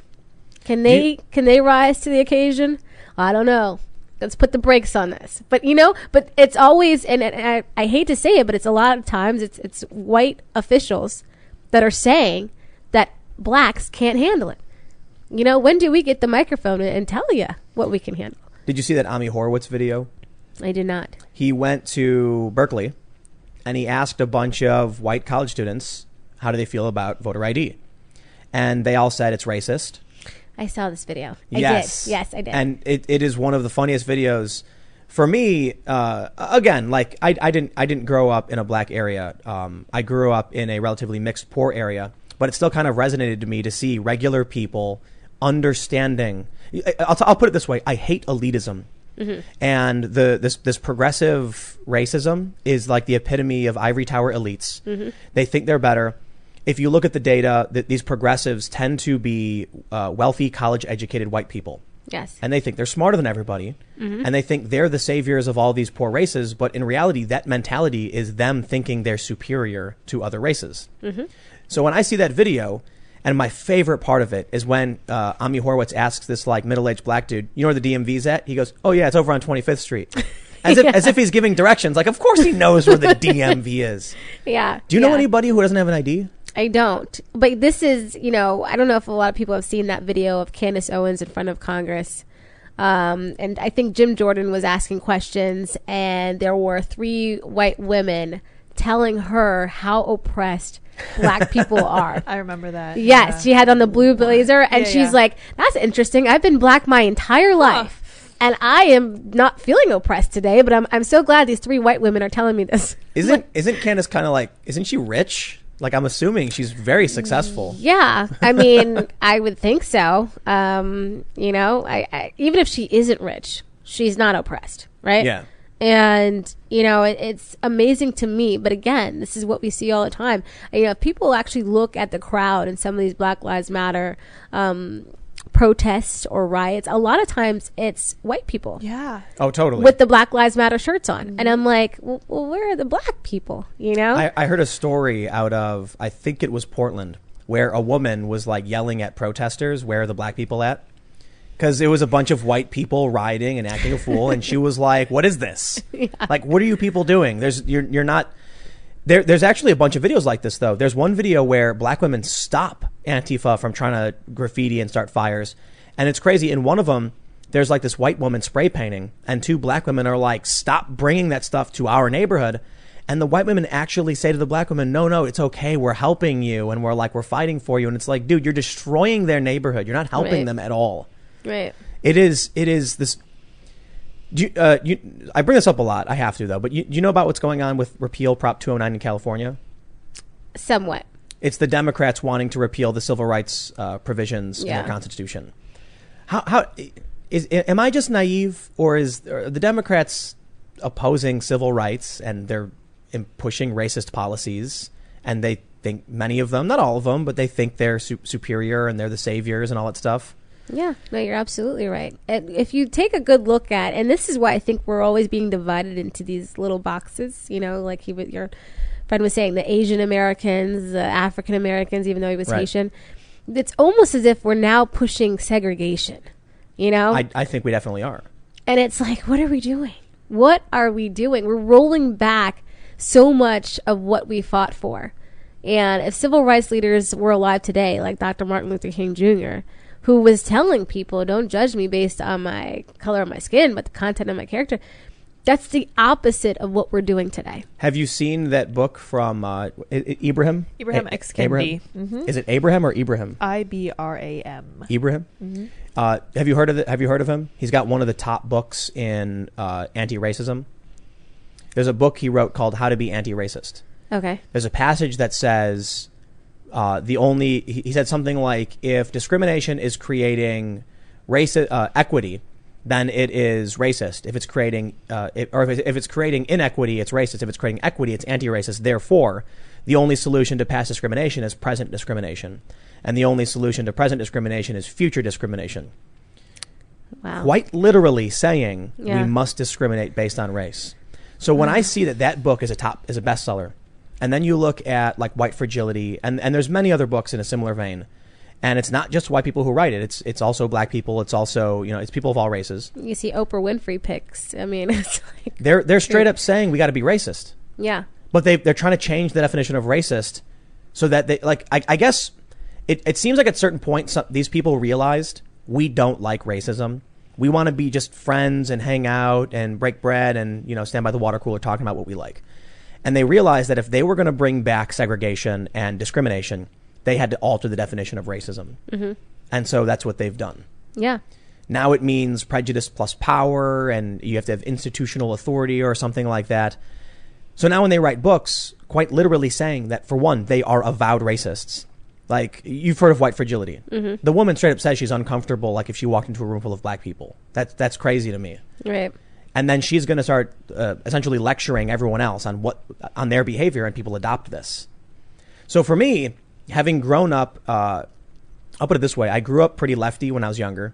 Became kind of just like uh, around the Obama time, I was like more of a moderate, still kind of progressive, and uh, voted for Obama the first time. And I'll tell you, for me, wh- when when I snapped, it was like literally a month later when he drone bombed a village of women and children, and I was like, "Wah!" Yeah. It's like so much for that, I guess. And I tried to be optimistic, like maybe he's got to wind things down because he just came in, and no, No. no. no. So, so, so for me, that was like pff, I'm out. But I think there's a lot of people who have always been outside of the Democratic Party and have viewed them as always racist because their history was racist. yeah. And so I don't, I don't, I don't know what happened in that period after civil rights up until whatever's going on now, but it definitely feels like they're going backwards. They're rewinding the clock toward segregation. We just had that story out of uh, University of Michigan Dearborn where they created a non-POC cafe, which was a you, you, you Stop. not, kid, not kidding, I not wish kidding. we were joking. They apol- they they didn't they they they they fake apologized for it.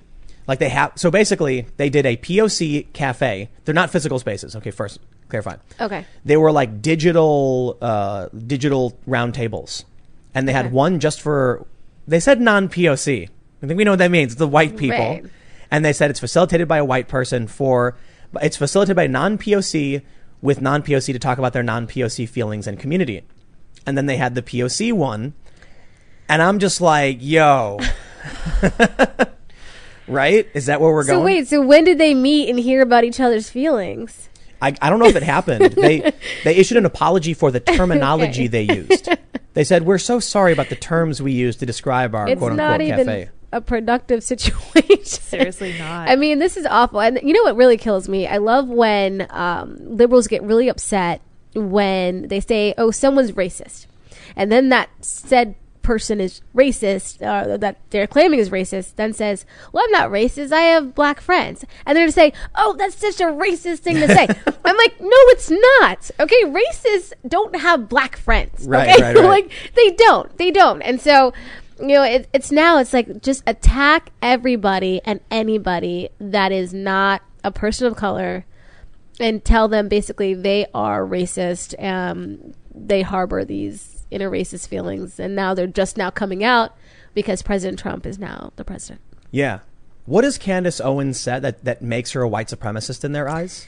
I don't know. Not. I mean, look. Even even if like, no, I, I can't I can't even say it. She doesn't talk about anything pertaining to white people in that in that regard. Like she's not talk. She talks about responsibility, conservatism, the black family. Right. I'm like, what? Where where in- where in that is race? Where in that is her supporting whiteness or whatever? Yeah. I guess when you look at the the, the weird definitions, if you if you've seen like there was something, um, it was in the Smith- Smithsonian. What was it? It was like the the. the um, National Museum of African American History or something. okay. have, have you seen this chart where they explain what whiteness is? I think I did see this. Yes. man, truly amazing. this is this is really a huge smack in the face for me. Being like, I, I can still I still consider myself to be liberal. I just don't think the Democratic Party represents what I you know Yeah. what I look for anymore. It says it said hard work is white is is a white a trait of whiteness. Oh yeah. Oh, I saw Uh, that. are you Yes. nuts? Yes. And then being on time wasn't that a thing? yes, That being a on, yes. being on time. It's like wow.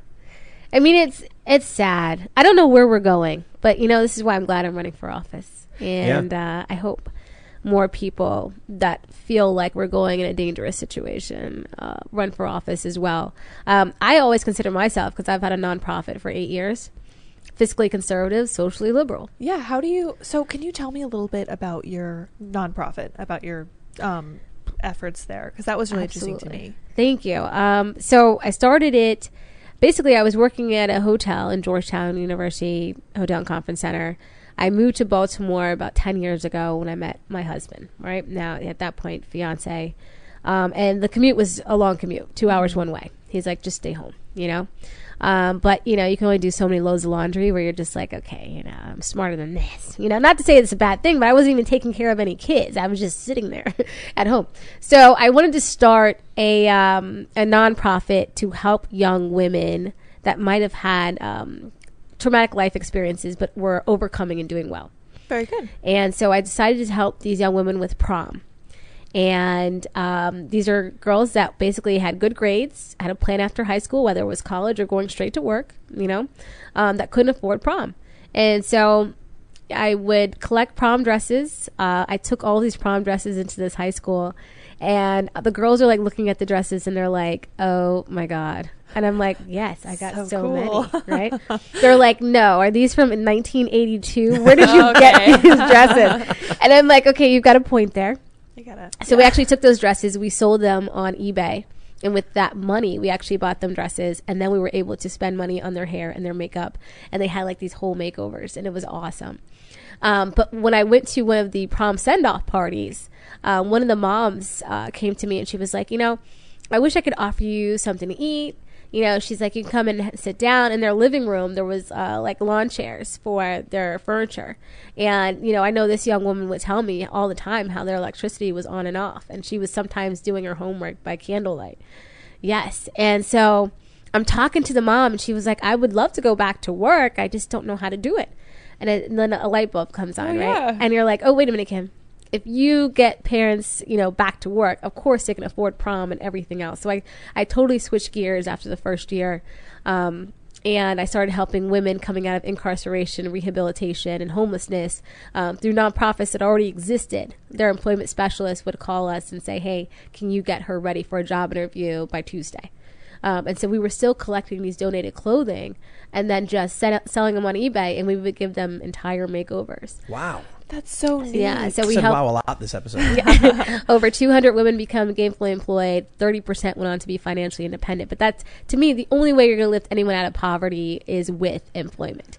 And so i think people need to understand that you know? And um, you know that's why that's you know a major part of my platform is people becoming independent So Yes. to me, that's like that's really unusual because it's so consistent between what you say about wanting people to take personal responsibility and your, you know, your nonprofit and Mm-hmm. getting these girls to take responsibility and rewarding them for doing so, and then doing the same with women who wanted to go back to work. I think that's a wonderful thread to carry through. Thank you. Thank you. It's it's and it's so simple, right? So we didn't get any funding. We didn't get any grant money. We didn't get anything. Yeah. Um, we were just like, all right, how do we make money? eBay, you know. Yeah, that's awesome. You know, and it's just literally just taking a regular idea and saying, all right, this is how we got to, you know, tackle the issue. But this is what's crazy about it. Like, I'm a college dropout myself. I didn't finish. It wasn't for me. I dropped out. But here we have these politicians that, with all these degrees, and they supposedly know all this stuff, right? And they could come up with these innovative ideas. Yet no one seems to be able to tackle this situation that we see in the inner cities. And it's like, well, well, are you really the smart guy? I think you're smart enough to do it. You just don't want to do it. And that's where I have the issue. Dependency. Yeah. If you had a bunch of free thinking, independent people, they wouldn't want to vote for you and they want guaranteed votes. Mm-hmm. If you were stuck on benefits, and I've, I've, I know people who have gone through this where it's very difficult to get off the cycle, Yes. then you're going to keep voting for the person who says, don't worry, I'll keep it coming. Right. That's a bummer.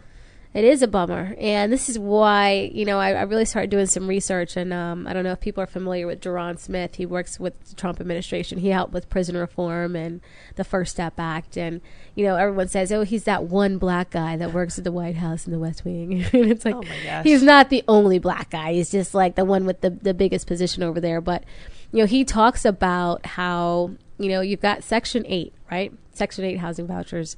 Um, with those vouchers, um, it came with basically having the man leave the home so the women could get them, and that's still how it is today. That's awful. But then, you know, he said, I started thinking, like, uh, you know, if you got section eight, is there a section one, two, three, four, five, six, seven?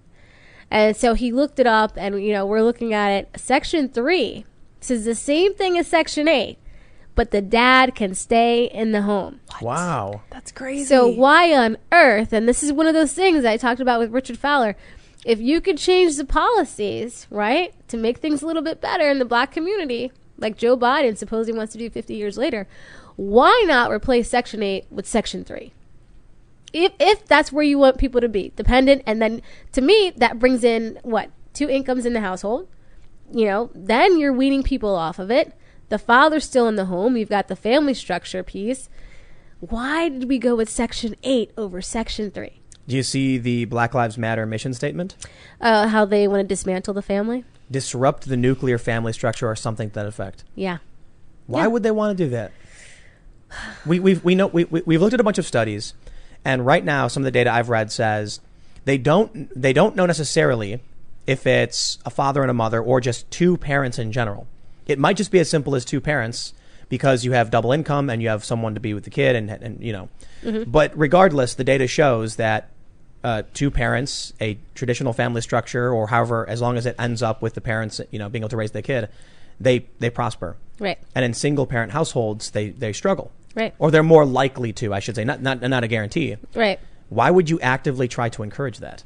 Right. The only thing i can think of is there aren't actually black people writing the mission statement for black lives matter i wouldn't be That's the- surprised That's the only thing I can think of. Because if you are black, you know, what is it, about 70% uh, black children are living in a single mother household. We know which friends uh, became successful and which ones didn't. And we know what their childhood was like. Um, you know, that's not news to us. They do have that data down, right? But we know that just based on how we grew up and who we grew up around. So it makes no sense. so let me uh, let's go let's go to some policy stuff you've got Yes. policies on your site what do you want to do what's your what's your first of all what's your pipe dream what's your pie in the sky if you if you get when you get elected Yes. you've got some things you want to do Absolutely. So, uh, first and foremost, like I said, I talk about employment, right? But not just jobs, right? We're always talking about raising the minimum wage.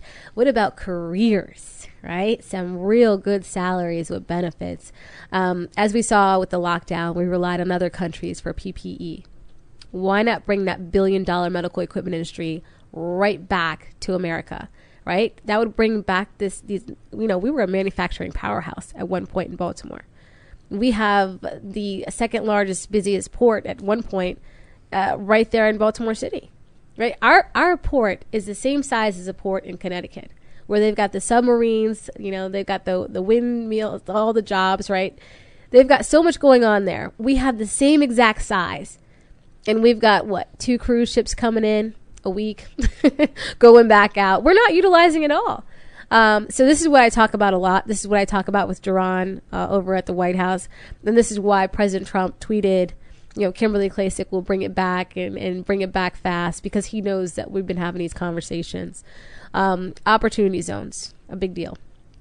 Uh, the Trump administration, the past four years, has taken 75 billion and invested in opportunity zones in these Democrat cities that have been just left neglected.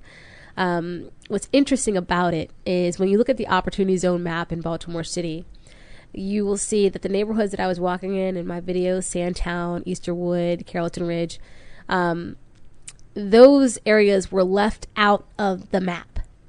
And what's interesting about it is my opponent writes this op-ed saying it was President Trump, but he did not. He didn't do the opportunity zone map.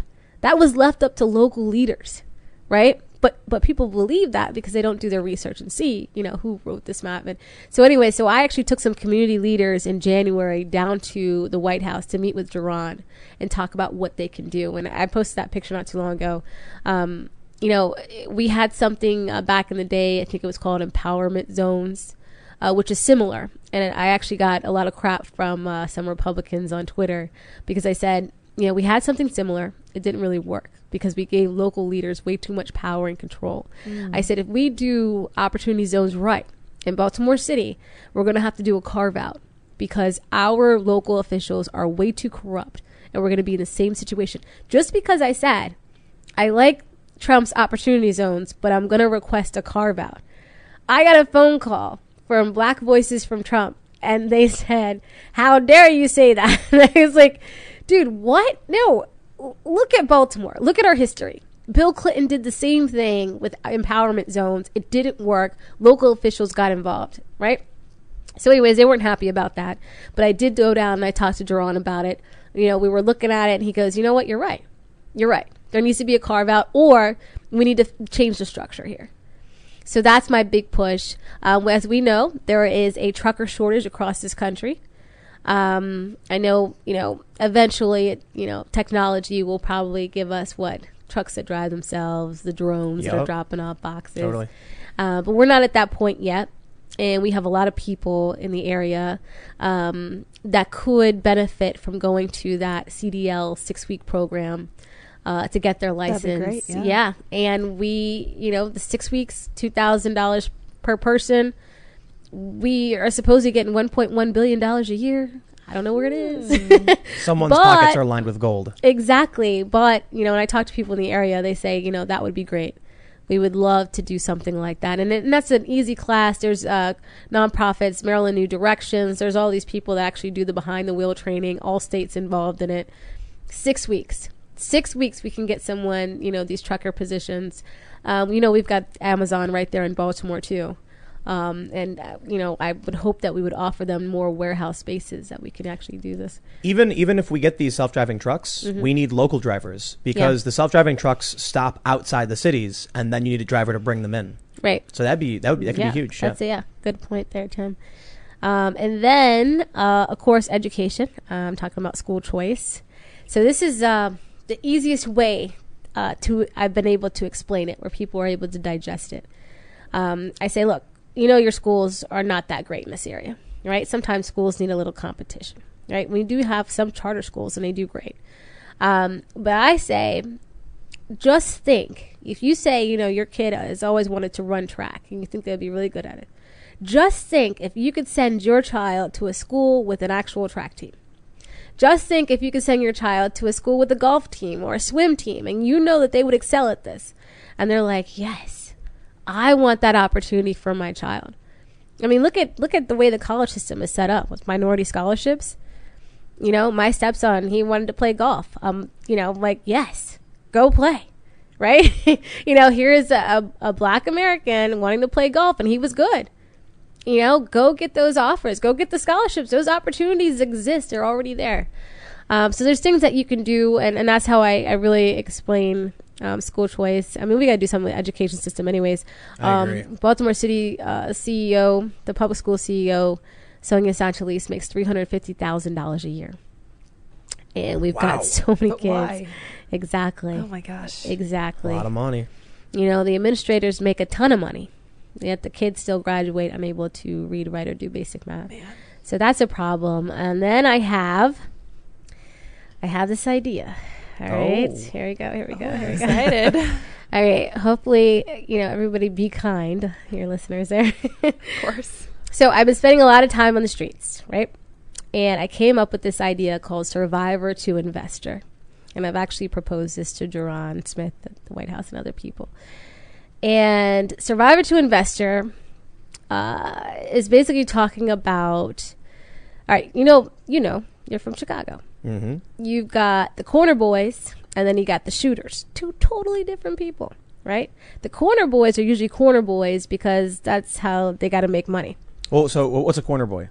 Oh, the, co- the corner boy is the, the, the, the kid standing on the corner selling drugs. He's not, you know, shooting up. he- You know, Right, he's right. not. He's not the gang banger that people like to talk about. You know, he's literally maybe selling marijuana on the corner, and he's got five siblings at home, and mom hasn't been home in a week, but somebody's got to feed these kids. those are the corner boys, right? It happens all the time. We've got squeegee kids. I don't know if you have squeegee Oh, yeah. kids. You know, those are We, we, also. Chicago also has the uh, the fundraising for jerseys, which they're not really doing. Do you guys Oh. have that in Baltimore, where they they'll go around and say like, "Hey, I'm fundraising for for school uniforms," Oh yeah, yeah, yeah, yes. and they're really just selling candy. right. They got the candy. Yes. Yeah, and I'm I like- feel so bad for them. Yes, because they're I I, I kind of don't feel bad because these are entrepreneurial kids. They went out, they yeah. bought a bunch of candy. no, and now I they're, I you know- do, but I just feel bad that this is their their situation. Right? Yeah, yeah, yeah. I do. I feel bad. Um, okay, so survivor to investor. So basically, we always talk about amnesty for illegal immigrants, right? Hear me out here. Don't kill me. Controversial What idea. it is a little edgy. I talk to a lot of corner boys, or those that are a little bit above the corner boys, but again, they're not the ones with the violent criminal activity. They're not, you know, the ones with the background and the history. Uh, I talked to this guy. His name is Ro, and he goes, "Kim, um, I would love to get involved in real estate." And I was like, "Well, considering there's 17,000 vacant row homes in your neighborhood, that's an awesome idea." Huh. So we go with us to his car, and he like pops open the trunk. It's got a bunch of cash, and I'm like, Oh boy. yeah, okay. First, you know, I didn't see this. Second, second, I'm like, why don't you don't have a bank account? Like, what's going on? He goes, no, I, I can't put this in the bank. You know, I don't trust anybody, so I just ride around with it. So I'm looking in the trunk, and I'm like, dude, you you have enough to buy probably a whole block here Wow. right? Because a lot of these row homes they've been vacant so long, they're maybe what three thousand dollars, Yeah. right, to buy. So I'm like, all right, now what? Now what? I, I'm thinking, I'm thinking. I was like, all right, what if for 365 days we had amnesty for the corner boy? What if for a year we didn't ask him where the money came from? We allowed them to invest in the property put those homes in a program that put people on a pathway to home ownership. What if they turned those stash houses where they're stashing the money and they invested those those same dollars into that home? And we only did it for 365 days because at some point we want them off the streets, right? Or else they'll just keep flipping it. And so I say, what if we provide amnesty for the corner boy? This is a, a really interesting idea. I do think there's a, a potential shortfall in what if what if they say they're a corner boy just selling pot or something. Right. And this is and so this is different, right? So then and this is why I bring Ja'Ron in, who's like a great policy advisor, and he would help me write it up. And he said, I think there's a way to work it. I think there's a way to work it. Because you might have someone who's actually doing something else. There could Yes, be, absolutely. yeah, just trying to. Absolutely. So, th- so I actually I, I tweeted something out saying, "Do you think Trump should pardon all nonviolent marijuana offenders at the federal level, and then you know do an executive order essentially legalizing marijuana? It wouldn't literally; it would just like you know he could instruct the feds to ignore it or something." Right. And um, almost everybody said yes, but some people may have taken a plea deal, so their charges got reduced. They may have been a violent offender. Right. But uh, it's it's it's similar in that regard because I'm straight up like I think Trump should just take a big old stack of uh, nonviolent offenders for pot charges after after they've reviewed uh, reviewed so that these are not you know down, like people who pled down from violent offenders and just start rubber stamping pardons just like Yeah. like get these people out of prison for this nonviolent you know stuff Yeah. because they wanted to s- smoke a plant. We, we're already seeing this stuff recreationally legally across the country, Yeah. so it's it's similar in that regard. Yours is a little different, but Yeah. uh, just to just to kind of you know graduate from that point, how do you feel about the idea of pardoning nonviolent drug offenders? I'm for it. Yeah. I'm for it. You know, I this is what's so crazy about Baltimore, and you know, you look at you know 1987, 1996 when my my opponent was in office. This is when they were actually criminalizing those that were addicted to crack, right? Drug Oh, yeah. addiction to me is, is, you know, it's a disease. You know, it's when you talk to people, and this is what's so interesting, and I found out learning, you know, through my nonprofit. When I talked to the women that were incarcerated, I would say 95% of those women were incarcerated because they were dealing with some guy that wa they were helping, you know, commit a crime. Yeah. It's usually not the woman at mm-hmm. all. You know, she had low self-esteem, didn't understand her self-worth, didn't know that she should have been a confident woman and not in that relationship. You know, and that all stems back from the childhood.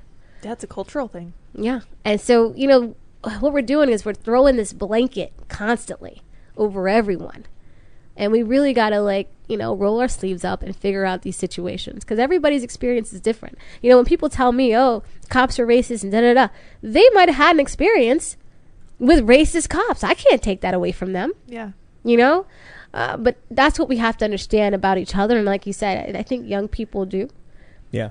i think young people do um, and you know but i don't think we can wait until it's just young people you know as as the the generation uh, on top here i think you know we have to get everybody on board and understanding Yeah. Do you have any uh, any foreign policy thoughts? This, is usually a tough one for a lot of people because I think it, it's important. A lot of people are focused on our own communities, yeah and it's one of the reasons I take foreign policy so seriously. You know, when I hear about what's going on in Flint, and then hear about the amount of money we've spent overseas, most people can't tell you what we've done with it, right? yeah So I'm, I I don't mean to put you on the spot, but I'm curious just your thoughts in general. Not if you have something specific or just you know general thoughts. Well, I support Trump uh, not supporting war. You know, as we say, it's usually the civilians that get hurt the most. Yep. Um, you know, I, I guess I, I say, you know, think about if it was you living in this country, your family living in this country, right? And here you got bombs coming down on you uh, because of some war, because something that might have happened over here. You know what I mean? These kids don't understand any of that stuff, Right. and I don't expect them to. Um, you know, I, I read a little bit about, uh, I guess it was Marco Rubio and Ted Cruz talking about, you know, not supporting any Lebanese government that uh, was dealing with Hezbollah. You know, there's there's certain actions I think we can take uh, without hurting civilians or hurting anyone. You know, Definitely. I uh, f- notably uh, in regards to what you said about the kids not understanding the bombs coming down, the CIA has referred to this as blowback. We we we we take issue with a certain faction or whatever. We send drones. Kids get hurt. They grow up and become enemies of of, of the United States, Right. and then we end up with, you know, a, a- a lot of the problems we see, particularly in Europe, was these these uh, uh, foreign wars, the destabilization resulted in refugees, and then you get a European European refugee crisis. It's a, it's, substantially more complicated than that. Uh, the, the simplest way I can put it as to why I wish you know more people were in like. Actually, let me stop there and say this: Donald Trump bringing our troops back, no, negotiating these peace deals. Why don't I see every progressive out there out, out there cheering for Yeah. Trump right now? yeah, because they hate him so much. And unfortunately, I think it's because they believe a lot of this fake news. yeah, Trump's got his problems. I was reading something, it was really funny. They said Trump ha- is like the epitome of character defect of a president. Mm. But if he's doing the things that are right, that are going to end these wars, bring, bring about peace, then we have to recognize, even if you don't like Trump and you think he might be bad for the U.S., you have to, uh, you, you can objectively state the peace agreements in the Middle East that he's accomplished are going to be good for everybody. So can't you accept that? yeah. And I look at it like, okay, even if you think Trump is like a really bad president, you got to admit these peace deals are good, and getting our troops out of these other places is a good thing for the rest of the planet. Right. I think it's good for us, in you know, across the board. But even, even it's it's it's too impossible for a lot of these people to accept Trump is doing something good. Yeah. So he does it. They offer him, a, you know, he gets nominated for a peace prize. They say, "End the peace prize! Don't give it to him. he doesn't know. We shouldn't have it." And it's just, Yeah. Oh, Yeah. man. No, it's sad. It's sad. And this is basically what we're talking about is, is common sense and logic. Um, but we we seem to lost a little bit of that, and, and of course with the fake news aspect, you know, if you if you were sitting around listening to fake news all day, you know, you might believe it, right? you'll believe it. Yeah. Yeah. Um, and so it's, I know it sounds, you know, sad, but you know, the media has a lot, a lot to play in this, and They're I remember, for a lot. yeah, Trump's running against the media. exactly, Joe Biden's in the basement. When when Joe Biden can't finish a sentence, the I understand why the media does this, right? Joe Biden will say something that's nonsensical, mm-hmm. and you can kind of give him the benefit of the doubt on what he's trying to say. But when the media writes it up, they cut out the ums and ahs and gaffs and string the sentence together perfectly. So if you're just reading the quote, Joe Biden says, "It's about time we bring our factories back and build back better," and you're like, "I get that." When you listen to him, it's yo, we gotta bring back the, you know, I'm, I'm the the the, fact, the you know the factory, and you're like, but Yeah. the media will write it out perfectly. Whenever I see these stories, I get mad. I'm like, dude, he said, you know, um, come on, like three times in that sentence. You can't just cut that out and call it a quote, right, you know, because you're paraphrasing. right, But it's the media that's crafting the narrative, and so it's Yeah. Trump versus the media. And this election is it's a referendum on Trump. It is. It is. And, you know, even though I'm nowhere near, you know, what Trump is, but as far as my race and the local race and what I dealt with with the special election, you know, my opponent was not um, actually endorsed by the Baltimore Sun's, the local newspaper. Um, they endorsed Congressman Cummings' widow. Really? uh, Wow. Maya Cummings, yeah, during the primary. Um, unfortunately, you know, she didn't win. Um, but but while she was running and they endorsed her, they talked about my opponent's sketchy past, right? But then, you know, she didn't win. He became the nominee, and then I'm the nominee, and they're like, Kim Klacik is no good for District Seven. We nominate, you know, Kweisi Mfume. I literally go back and yeah, then they say, you know, we have heard rumors of his sketchy past. I go back, take the article that they wrote during the special primary, and I'm like, dude, the not rumor came from mm-hmm. you. Like, this isn't like I heard a rumor, like, you wrote it. So, was it not true when you wrote it before? Or is it just not true now because I'm the Republican nominee? You know what? I love this. th- I love the cycle where there will be like a news report, and Trump will see it, and then he'll be like rambling, and he'll mention it, and then the media will immediately flip the narrative, like that's not true. So, like uh, hydroxychloroquine is a really great example. There, it was TechCrunch and several other outlets that wrote a, a study conducted by a French, you know, doctor so, shows that hydroxychloroquine, azithromycin, and Z-Pak it ha- is, is is potentially good for you know um, COVID uh, patients. And so Trump's like doing his speech, and he goes, "I heard the, I heard this thing. You hear this about the hydroxychloroquine? It sounds fantastic." Then all of a sudden, the media rushes out full speed. It's bad. Don't do it. But he literally just read it on some website. Yeah. It's it's it's it's the media doesn't have a consistent narrative other than if Trump said it, it's wrong. Right. That's No matter what it is. And that's even what most Democrat candidates are running on today. That's so weak. It All is. right. It is. So how about we take some questions Oh yeah. and uh, definitely try and put you on the spot as much as Yes, possible. Of course. So Vicidius wants to know your opinion on Section 230 reform. Oh. So I know Trump is for revoking. I think that's a bad idea. I think it's a bad idea also. Now, I do believe there should be some reform. Like, I'm a conservative, and I know there's sometimes I tweet things, and, you know, I've got, I don't know how many followers now, but there shouldn't Hundreds. be like 16 likes on it. You know what I mean? Like, and, and knowing that my followers are like, you know, people that really support what I say and, and usually, you know, my thought process.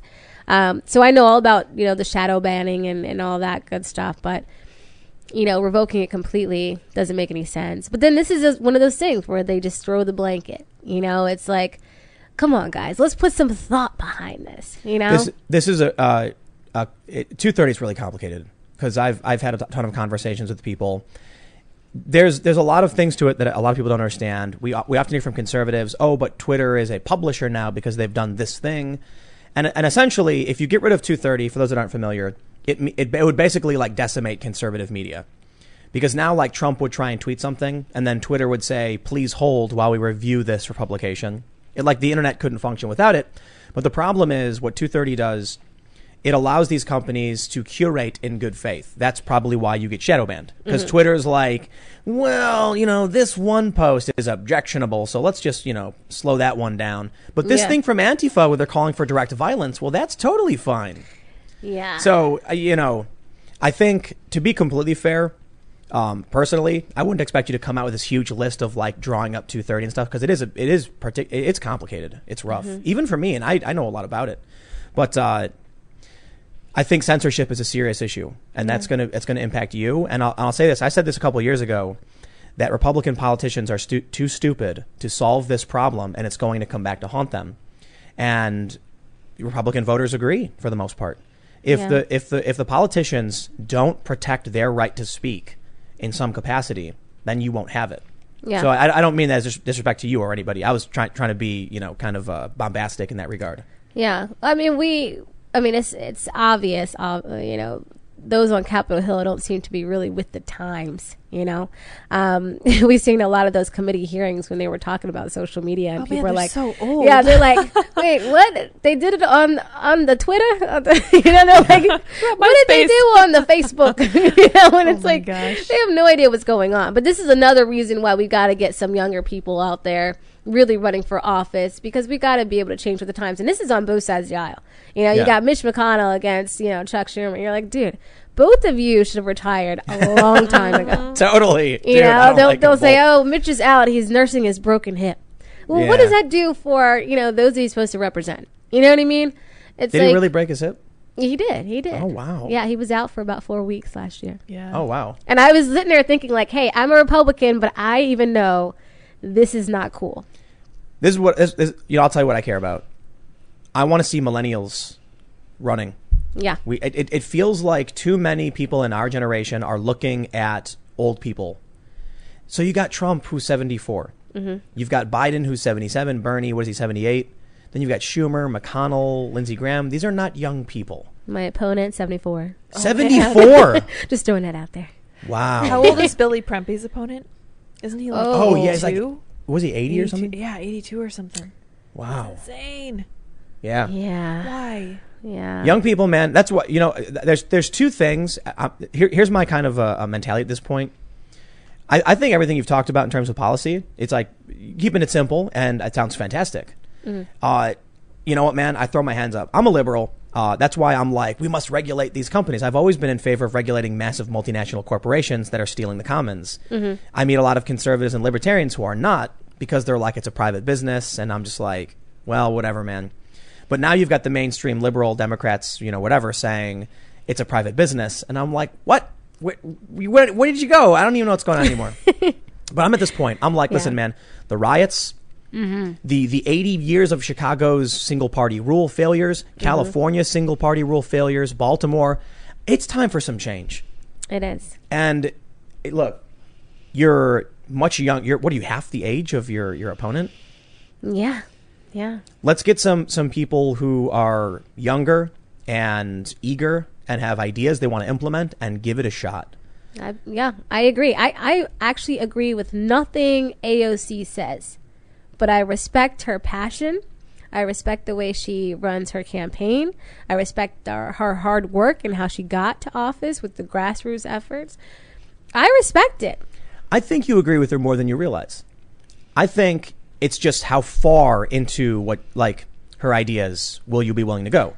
So if AOC says everyone should have affordable health care, mm-hmm. I think everybody agrees with that. Yeah. Her idea is just now we'll make the government pay for it ta- Right. by taxing everybody. Whereas, Yeah. you know, the Yeah. typically, I guess, uh, what is the Republican position right now on healthcare? Um, do your own thing. Do your own thing. no. And I actually do agree with AOC on one thing. I'll take that back. She is for uh, over the counter oral contraceptives. Mm. And I am actually for it as well. And not a lot of Republicans love it. But uh, for me, again, you know, in the black neighborhoods, there are a lot of young women that depend on Planned Parenthood to get their oral contraceptives. And so people are familiar. This is before conception. Because I have a lot of people writing fake news that this is like the Plan B pill. No, Yeah. this is before the con- before conception. This is family planning. We have 35 countries around the world that already have it over the counter. 11 of them do it very well. We have um, free clinics all over Baltimore where you can get your pelvic exams. We can make sure these women are good candidates. Um, and I think that we should push for that. And I tell Republicans if you're so for defunding Planned Parenthood, if you take that birth control pill aspect out of it, they no longer have that data to show that they need all the federal funding. So there's Love it. more than one way to skin a cat. Let's read some more of the uh, the questions. Alrighty. Let's see. Bry says, I think you should change all direct benefits, including housing subsidies and food stamps, to yearly cash payments and let the poor decide for themselves what to do with it. I kind of disagree with that. I really disagree. I'm more of the fence sitter, but what, what, what are your thoughts on that? um, so I understand the thought process behind it. Was it was it Bry? I don't Bry. know. Yes, Bry. I understand the thought process behind it. Unfortunately, you have a situation like we could talk about right now. Uh, food stamps, right?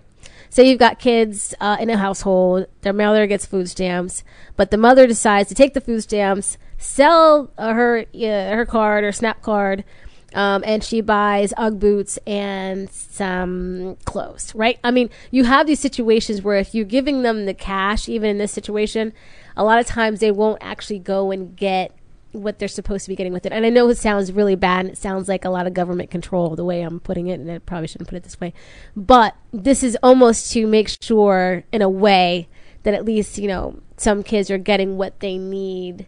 I mean, if you gave someone, what are they saying? Bryce saying, take the, the housing voucher and just make it cash. Yeah, like your yearly payment, so you can decide This- what you need.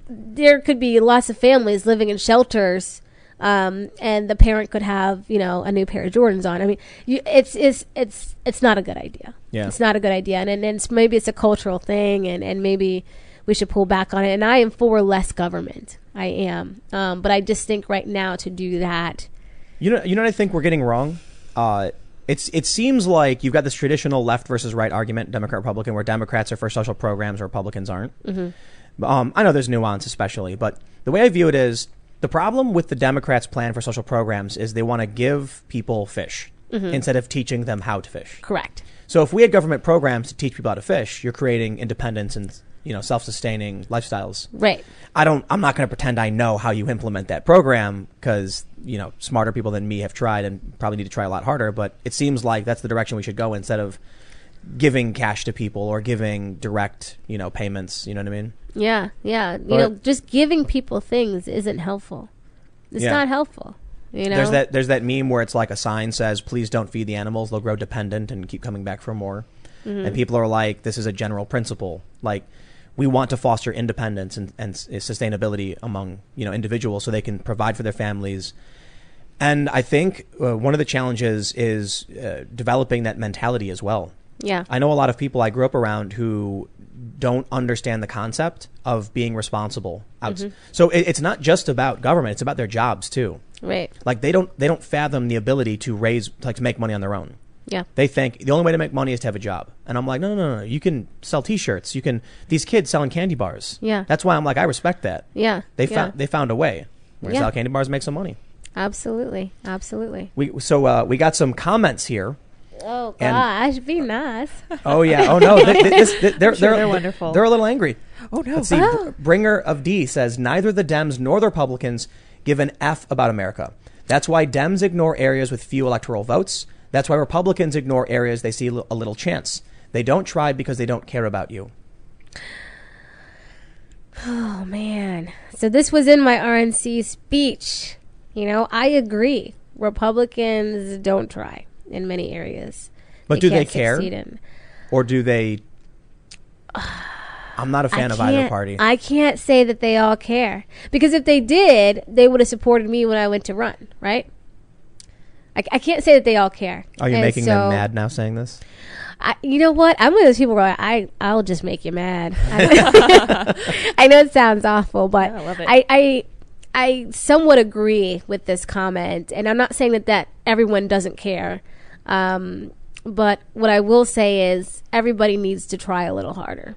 You know, you you do, you do. You're some people are making a ton of money Oh and yeah. literally just sitting there. I don't think they care. I think they're making a ton of money and just sitting there. I think the establishment, Republicans and Democrats, for too long have been like, what do I got to say to get the keys to the castle? And so I can sit around. But we've seen something really interesting happen. You've got people, uh, many progressives that are running on the left, and they're getting all this press for upsetting, you know, winning primaries. I think a lot of them really care. And we're seeing the same thing with people like you. I think it's very obvious you care, and so you're running in your district, and it's not just you. It's it's um, we've got people in Florida. Uh, There's a lot of Republicans that Yeah. are primarying these these incumbent. A lot of Republicans are retiring because they were just the establishment do nothings, and they're like, uh oh, I actually got to fight against a passionate young person who's trying to bring about change in their community. Oh, I'm going. I'm out of here. That's too much scared. work. Yeah, yeah. But Yeah. it's I think the internet has finally uh, our politics is finally catching up with or or the internet is finally hitting the political realm Mm-hmm. where now I feel like you know you you mentioned you weren't getting support from the GOP. Mm-hmm. Could you imagine if you were doing this run before social media? No, because and I thought about that. We only released the ad on social media. That was not a, a commercial buy. It wasn't an ad buy. It was only on social media, and we put it on uh, Twitter, Instagram, and Facebook. That's it. And so Oh, so it's social got media, way more than 12 million views. That's just on Twitter. yeah, and then people were yelling at me saying, "Why isn't it on YouTube?" I was like, "Dude, I forgot." so you know, it didn't go on YouTube until a week later. Um, You know, you know what I think it is. I think a lot of people saw that and they said, "I know exactly what you're saying." It like Mm. resonated. I went when I watched it. I was like, "Yep." I grew up in an area where they made all these promises to us. Let me tell you a story. Let me tell you a story. We had a kid in my neighborhood. He went door to door. We wanted to build a skate park. Raised a bunch of money, going to the neighbors and saying, you know, we would always go to this park and we would skate around and we would damage, you know, skateboarding. You can rough up, you rough up some of the planters that you know hold in the wood chips and stuff. Mm-hmm. And they w- we would often get in trouble because the kids were all clustering on this, this playground. So one kid got the idea to, to go door to door fundraising, so we could build a skate park in the old, you know, rundown tennis court. He raised a bunch of money from from the locals. I'm not going to make any accusations. All I'm going to tell you is what what I was told by some of these people. Tens of thousands of dollars are raised. We end up getting the worst skate park imaginable. It's like I have no idea who built any of this stuff. And then interestingly around the same time a bunch of new landscaping was done. Hmm. And so the you know one of the kids who was raising money was like, "Hey, wait a minute. These ramps don't cost nearly as much as we raised. And what are all of those new plants, you know, around the building?" And so I don't I don't know if it was actually like they siphoned away funds for their own personal endeavors for beautification projects or whatever. But I do know that we had this big this big event where like to christen the park, we had a contest and some politicians came out and made all these promises about don't worry, we're going to invest in your community, smile for the camera, and we're like yay, and that was it. We never saw them again. yeah, And so I just was like, they got their flowers, they gave us nothing. And then when I went one day to skate at the park, that my friends, you know, we all came together. I didn't do any fundraising, but you know, it was part of it was a community effort, mostly done by this one kid. They called the cops on me and my brother. What? They were like, "You're not allowed to be here. Get out of here." They were like, "Only at, after certain hours." And I'm like, "What was the point of doing all this work to just be treated this way?" So I just, it really, it really disillusions you. That Yeah. that that made me go from like a 14 year old skater kid to being like super anarchist, f the system, ah, like angry, like how Yeah. God. And then when I was like 18, I was like, I better chill. That's not really that you know the way it works. You know, calm down. But but speaking Yeah. of that, we have another we have another question. This is from the Laparty. Says, "Hey Kim, what's your stance on police reform?" Oh, thank you, the party. Um, I think police reform is necessary. I mean, we can't ignore it, right? There isn't, obviously, there aren't just a few bad apples. Um, do I have it high on my priority list? Uh, living in an area where we have over 300 murders every year, over 700 shootings just last year, over 420 carjackings just last year. No, it's not high on my priority list because these aren't police involved carjackings, shootings, or murders. But did, should there be some police reform? Absolutely. Again, this is like one of those situations where I can't tell somebody about their experience in life. You know, we got to come together and talk about our experiences and figure out a solution. Um, this is why everything, I think everyone's uh, very important. This is why I do want uh, younger people to run for office. Uh, because we got to come together and talk about it and figure out like this is like you know a doctor not talking to a patient but then writing a prescription we can't do that we can't do that I think it's just I, I think they've overhyped the problems, Mm-hmm. And it's crazy to me that you can mention all of those crimes, es- especially for the you know to beat a dead horse. I'm from Chicago, but to, but to hear we need police reform, I'm like, listen, I've dealt with bad cops, I've dealt with high crime. If I saw you know Donald Trump's tactical gear guys on the streets, I would not be like, oh no, my neighborhood, what's happening? I'd be like, eh, something must be going on. Like glad Right. glad something's being done about it. Yeah. And a lot of the, it's it's it's really interesting. There's a pride issue I see with many on the left that like if the police come up to somebody and say we're detaining you, put your hands behind your back, they get angry. Yeah. No, no, how dare you? You can't do this to me. It's like well, they, they can. It's it's you're, they're allowed to detain you. It's like try and be reasonable and choose your battles. So Yeah. when I get stopped by the cops, I'm just like, am I being detained? If they, if I am, then I am. And but a lot of people, I think, the, the left has said when people say things like if the police are arresting you or detaining you, just comply. And mm-hmm. like, yes, because then you win the battle later. right But they say things like, why should I have to? They have no right, blah, blah, blah. And it's, so what do you do? You get into a fist fight with a cop? That's ridiculous. You can't do that. That's Any, yeah. any, anyway, the main point is when I think about the amount of crime in my area Mm-hmm. versus the amount of problems with police, I'm like one clearly outweighs the other. yeah, We've got bad cops in Chicago. It's Mm-hmm. it's a known problem. right. But for the most part, you see a cop, you're not going to have a problem. Then they're probably going to be dealing with some crime. So while I've personally, I, I've I've been messed with by cops. Like I've had cop plant weed in my car. I got I got lucky. They found my uh, uh, my dad's firefighter emblem, and we're just like, get out of here. Like they're they're try- yeah, Chicago man, you know. And uh, I've been given bad tickets. So I do think reform makes sense. But I'm also like, man, can we deal with the gun violence and the and the and the fighting and the killing and everything? Because I'm not like you. You said it's not it's not high on your priority list because of you have all this crime already, and I Yeah. feel the exact same way. Yeah, I, I think it's a priority, and I, I'll have a conversation about it. But yeah, absolutely. XRunner55 says, I live in Baltimore and would vote for you in a second if they didn't gerrymander the gentrified areas out of your district. Thank you. yeah, I think we talked about it, so you know. Yeah. Thank you so much. right, let's see what we got here. Carl uh, Engstrom. Erngstrom says, donate to Kim Klacik, not the RNC. The RNC handed John McCain and Mitt Romney to the voters. The RNC needs to get a clue. Vote Klacik 2020. There you go. Thank you. Thank you. People are And being- keep preaching that, okay? people are being very nice. Here's Yeah. one. Uh, th- now, now they're just a bunch of people praising you. To be completely honest, Like, uh, th- uh, this is uh, Yay. Theo. She can use it. Theo Frasta, Frasta says Kim is fantastic. She's very perceptive. I'm learning a lot from this interview. Cool. Hey, Someone said, uh, "Good luck in Arizona." Are you going? To, you going to Arizona? Wait a minute. How did I am going to Arizona for something? Oh, snap. How do they know It's that? Top secret. That's from Kay Renee. Crazy. I've never even posted about that. Ooh. Are you allowed to say what you're doing? no, well, because I'm waiting for the, the final confirmation, but there's something going on in Arizona where they're inviting some Republican candidates out there to, to talk. And Oh wow! Yeah. Somebody, I, w- I was like, I saw that, and I'm like, what are you doing in interesting. Arizona? That's cool. Hey, someone, uh, what is this? Someone says, uh, "Ugh, you can only like once." Awesome live, guys. oh, yay. I'm sitting here thinking you guys are about to shred me to pieces. No way, oh, everybody's So- very nice. All right, cool. Yeah, Our and see, I'm so I'm cool. actually trying to. uh, I'm I'm looking out for anyone who's posting like comments that are silly. No, they're all actually fairly normal. Um, the the, the one. the- the- fairly normal. Our audience Yeah, is fairly just- normal. yeah, for sure. There are a lot that are saying like, "Keep up the good work." Really appreciate the show. It's it's really great. Seth uh, Misayan says it's not enough to not be trash. You have to be anti-trash. Thank you for for being anti-trash. Love She what is, you yes. Thank Yes. you. Thank you. Jerry our aunt says everyone drink each time Tim says to be fair. You see, I've I've brought this up because there's I go through periods where I will say like one thing a lot. Whether it's it's complicated or to be fair or at the end of the day, I have it just happens. Like once a month, I'll have a new catchphrase. Matthew Stockhausen says, My hometown of Merrimack, New Hampshire has been listed as the safest or one of the safest places in New Hampshire. Those were years we had the uh, where we had the highest police per capita in the state. That's interesting. Interesting. I, I think it's fair to say if you had like 500 cops on like one block, there'd be no crime on that block. Yeah. I just don't know if anybody, if anybody wants to live that way.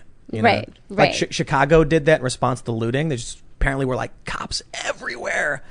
This is it solves the problem, but I mean, is that comfortable for people? Well, and I have to say too, I, you know, when you look at these areas, and, and we had problems in our police force in Baltimore City, we had the gun trace task force. I know you saw that.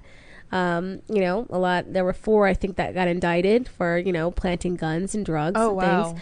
But you have to understand these corrupt police uh, forces are corrupt and, and easily are that way because of the corruption within the entire city. You know, when you've got a corrupt city hall, yeah, you you got a corrupt police force. It goes hand in hand.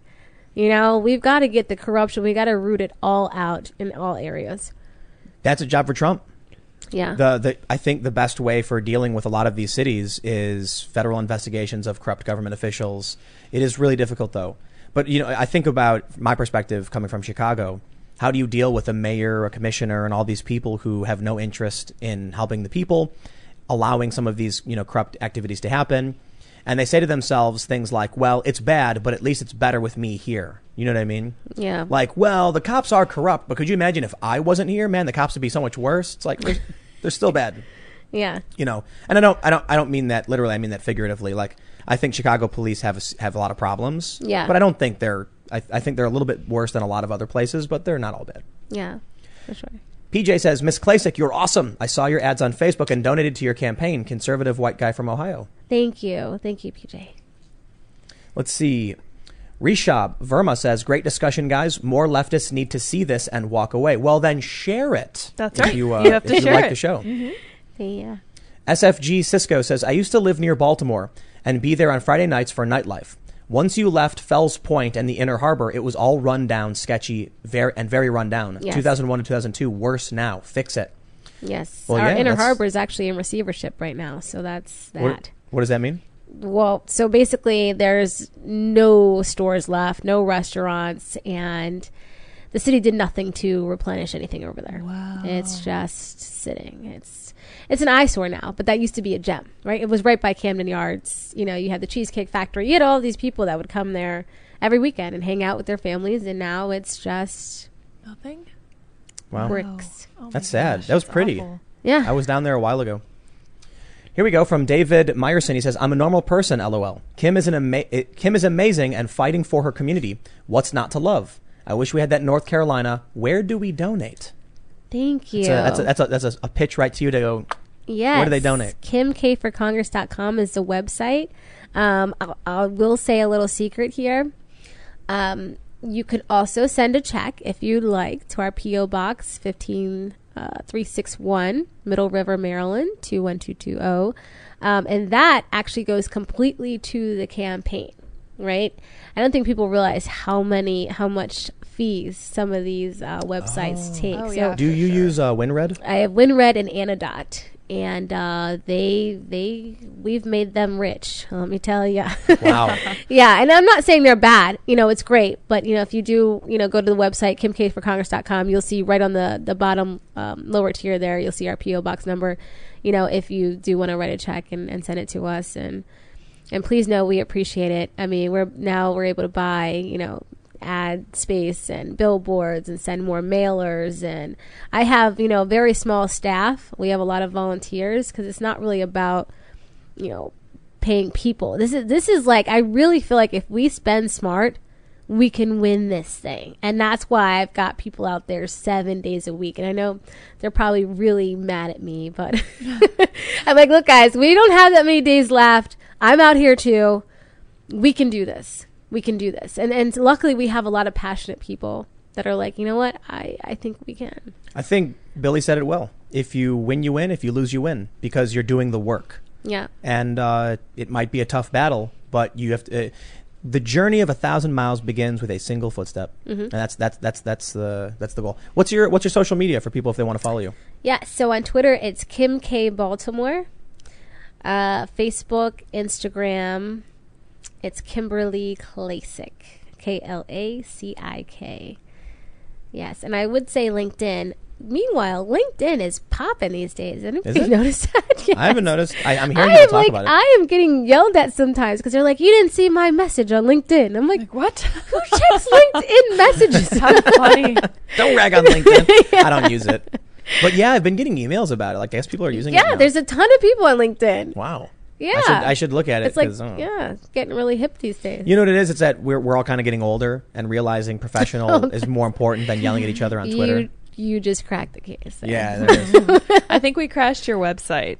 Why did it not work? Yeah, It's- it's not working for me. So Wait, we'll give it some time. KimKforCongress.com. Mhm. It just loaded and loaded. F O R. yeah. Crazy. too many No people try to go there at I hope this is the case. So at the RNC convention speech, it w- it crashed for two hours. Oh come on. All right.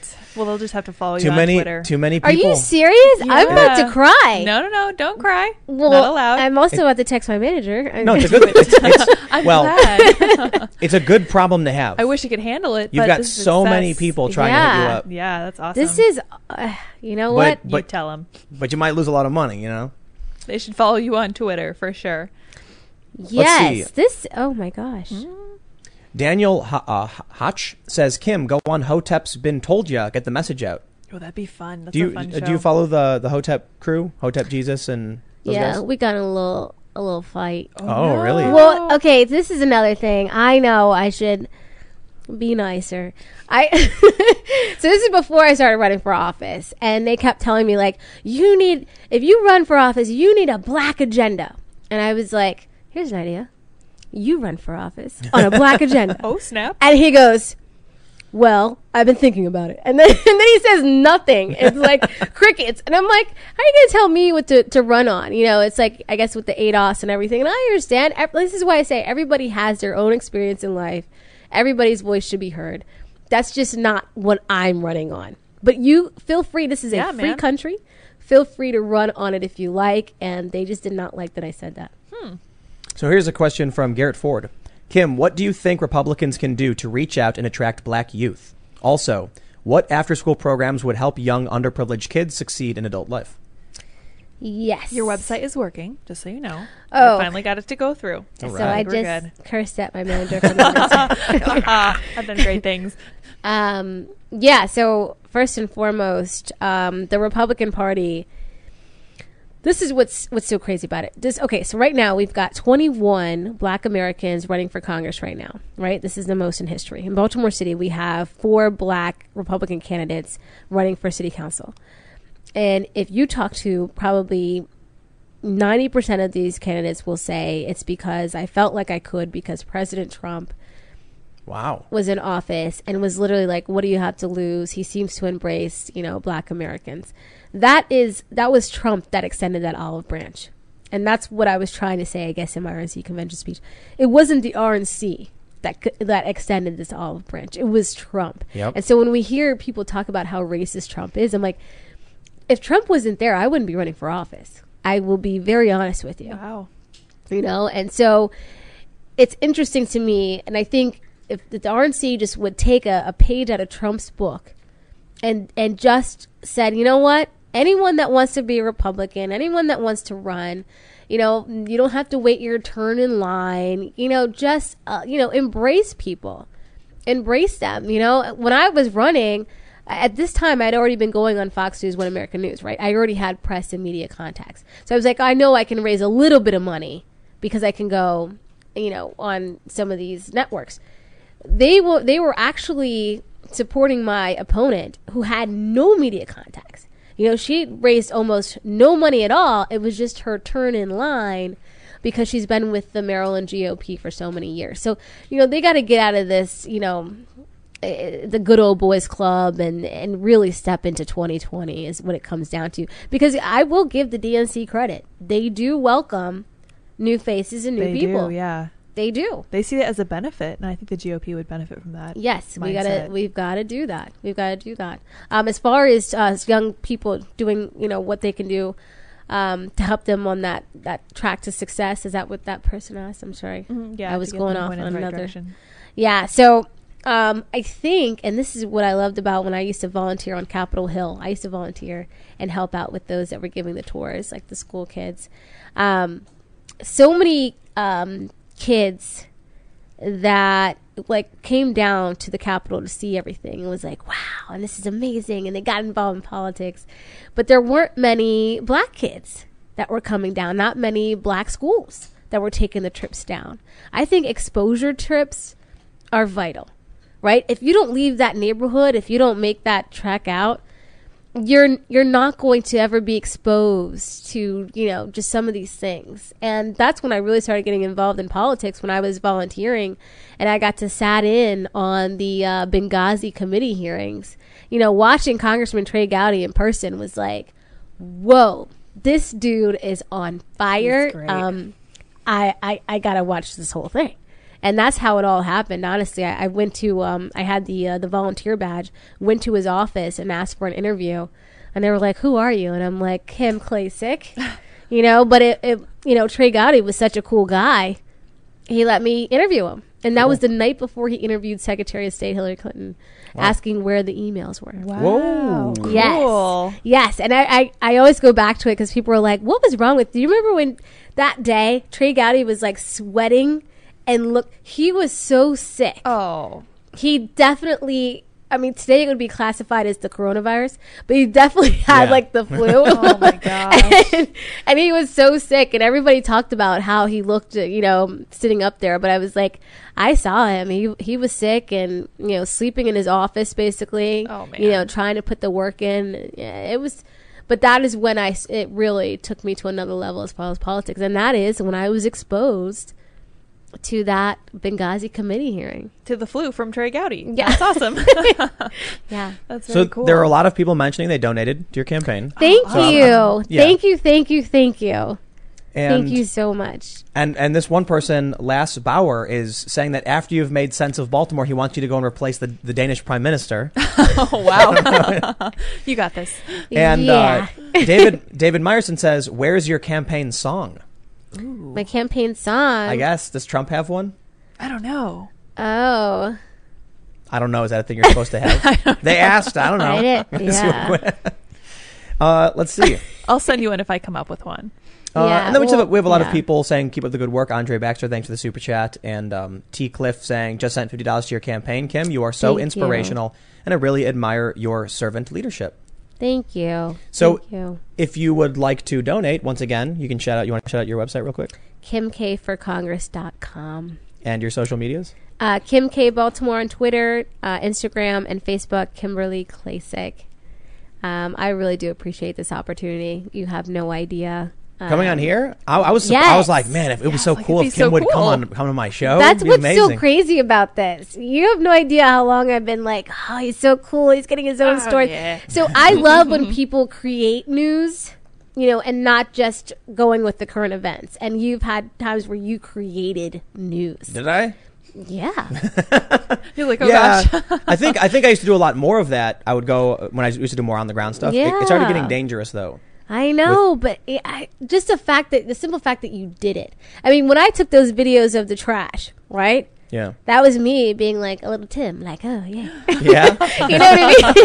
like, and I wish more people would do that though, because you know now we have the time of social media. Your phone camera could catapult you and your career, or just save lives, or improve the quality of life for Yeah, others. man. And so, Definitely. I hope, you know, instead of like always just filming like a fight. You know, at school, what if you filmed like something really positive positive that could make a positive change in someone's life? That should go Yeah. viral on World Star. Cool. For sure. Kim, thank you so much for hanging out with us. Thanks for having me. And uh, say your website one more time. KimKforCongress.com. Right on. And uh, so we're about to ready to wrap up. Thanks for hanging out. Make sure you smash that like button before you go. You can subscribe. We do the show Monday through Friday live at 8 p.m. We got a bunch of more guests coming up all throughout next week and more conversations. And you can follow me on Twitter, Instagram, and Parler at Timcast. And of course, Lydia, who is at Sour Patch Lids, Sour Patch LYDS on Twitter and Parler. But uh, again, Kim, thank you so much for hanging out. And uh, now we're going to sign off. So we'll see you guys Monday at 8 p.m. live.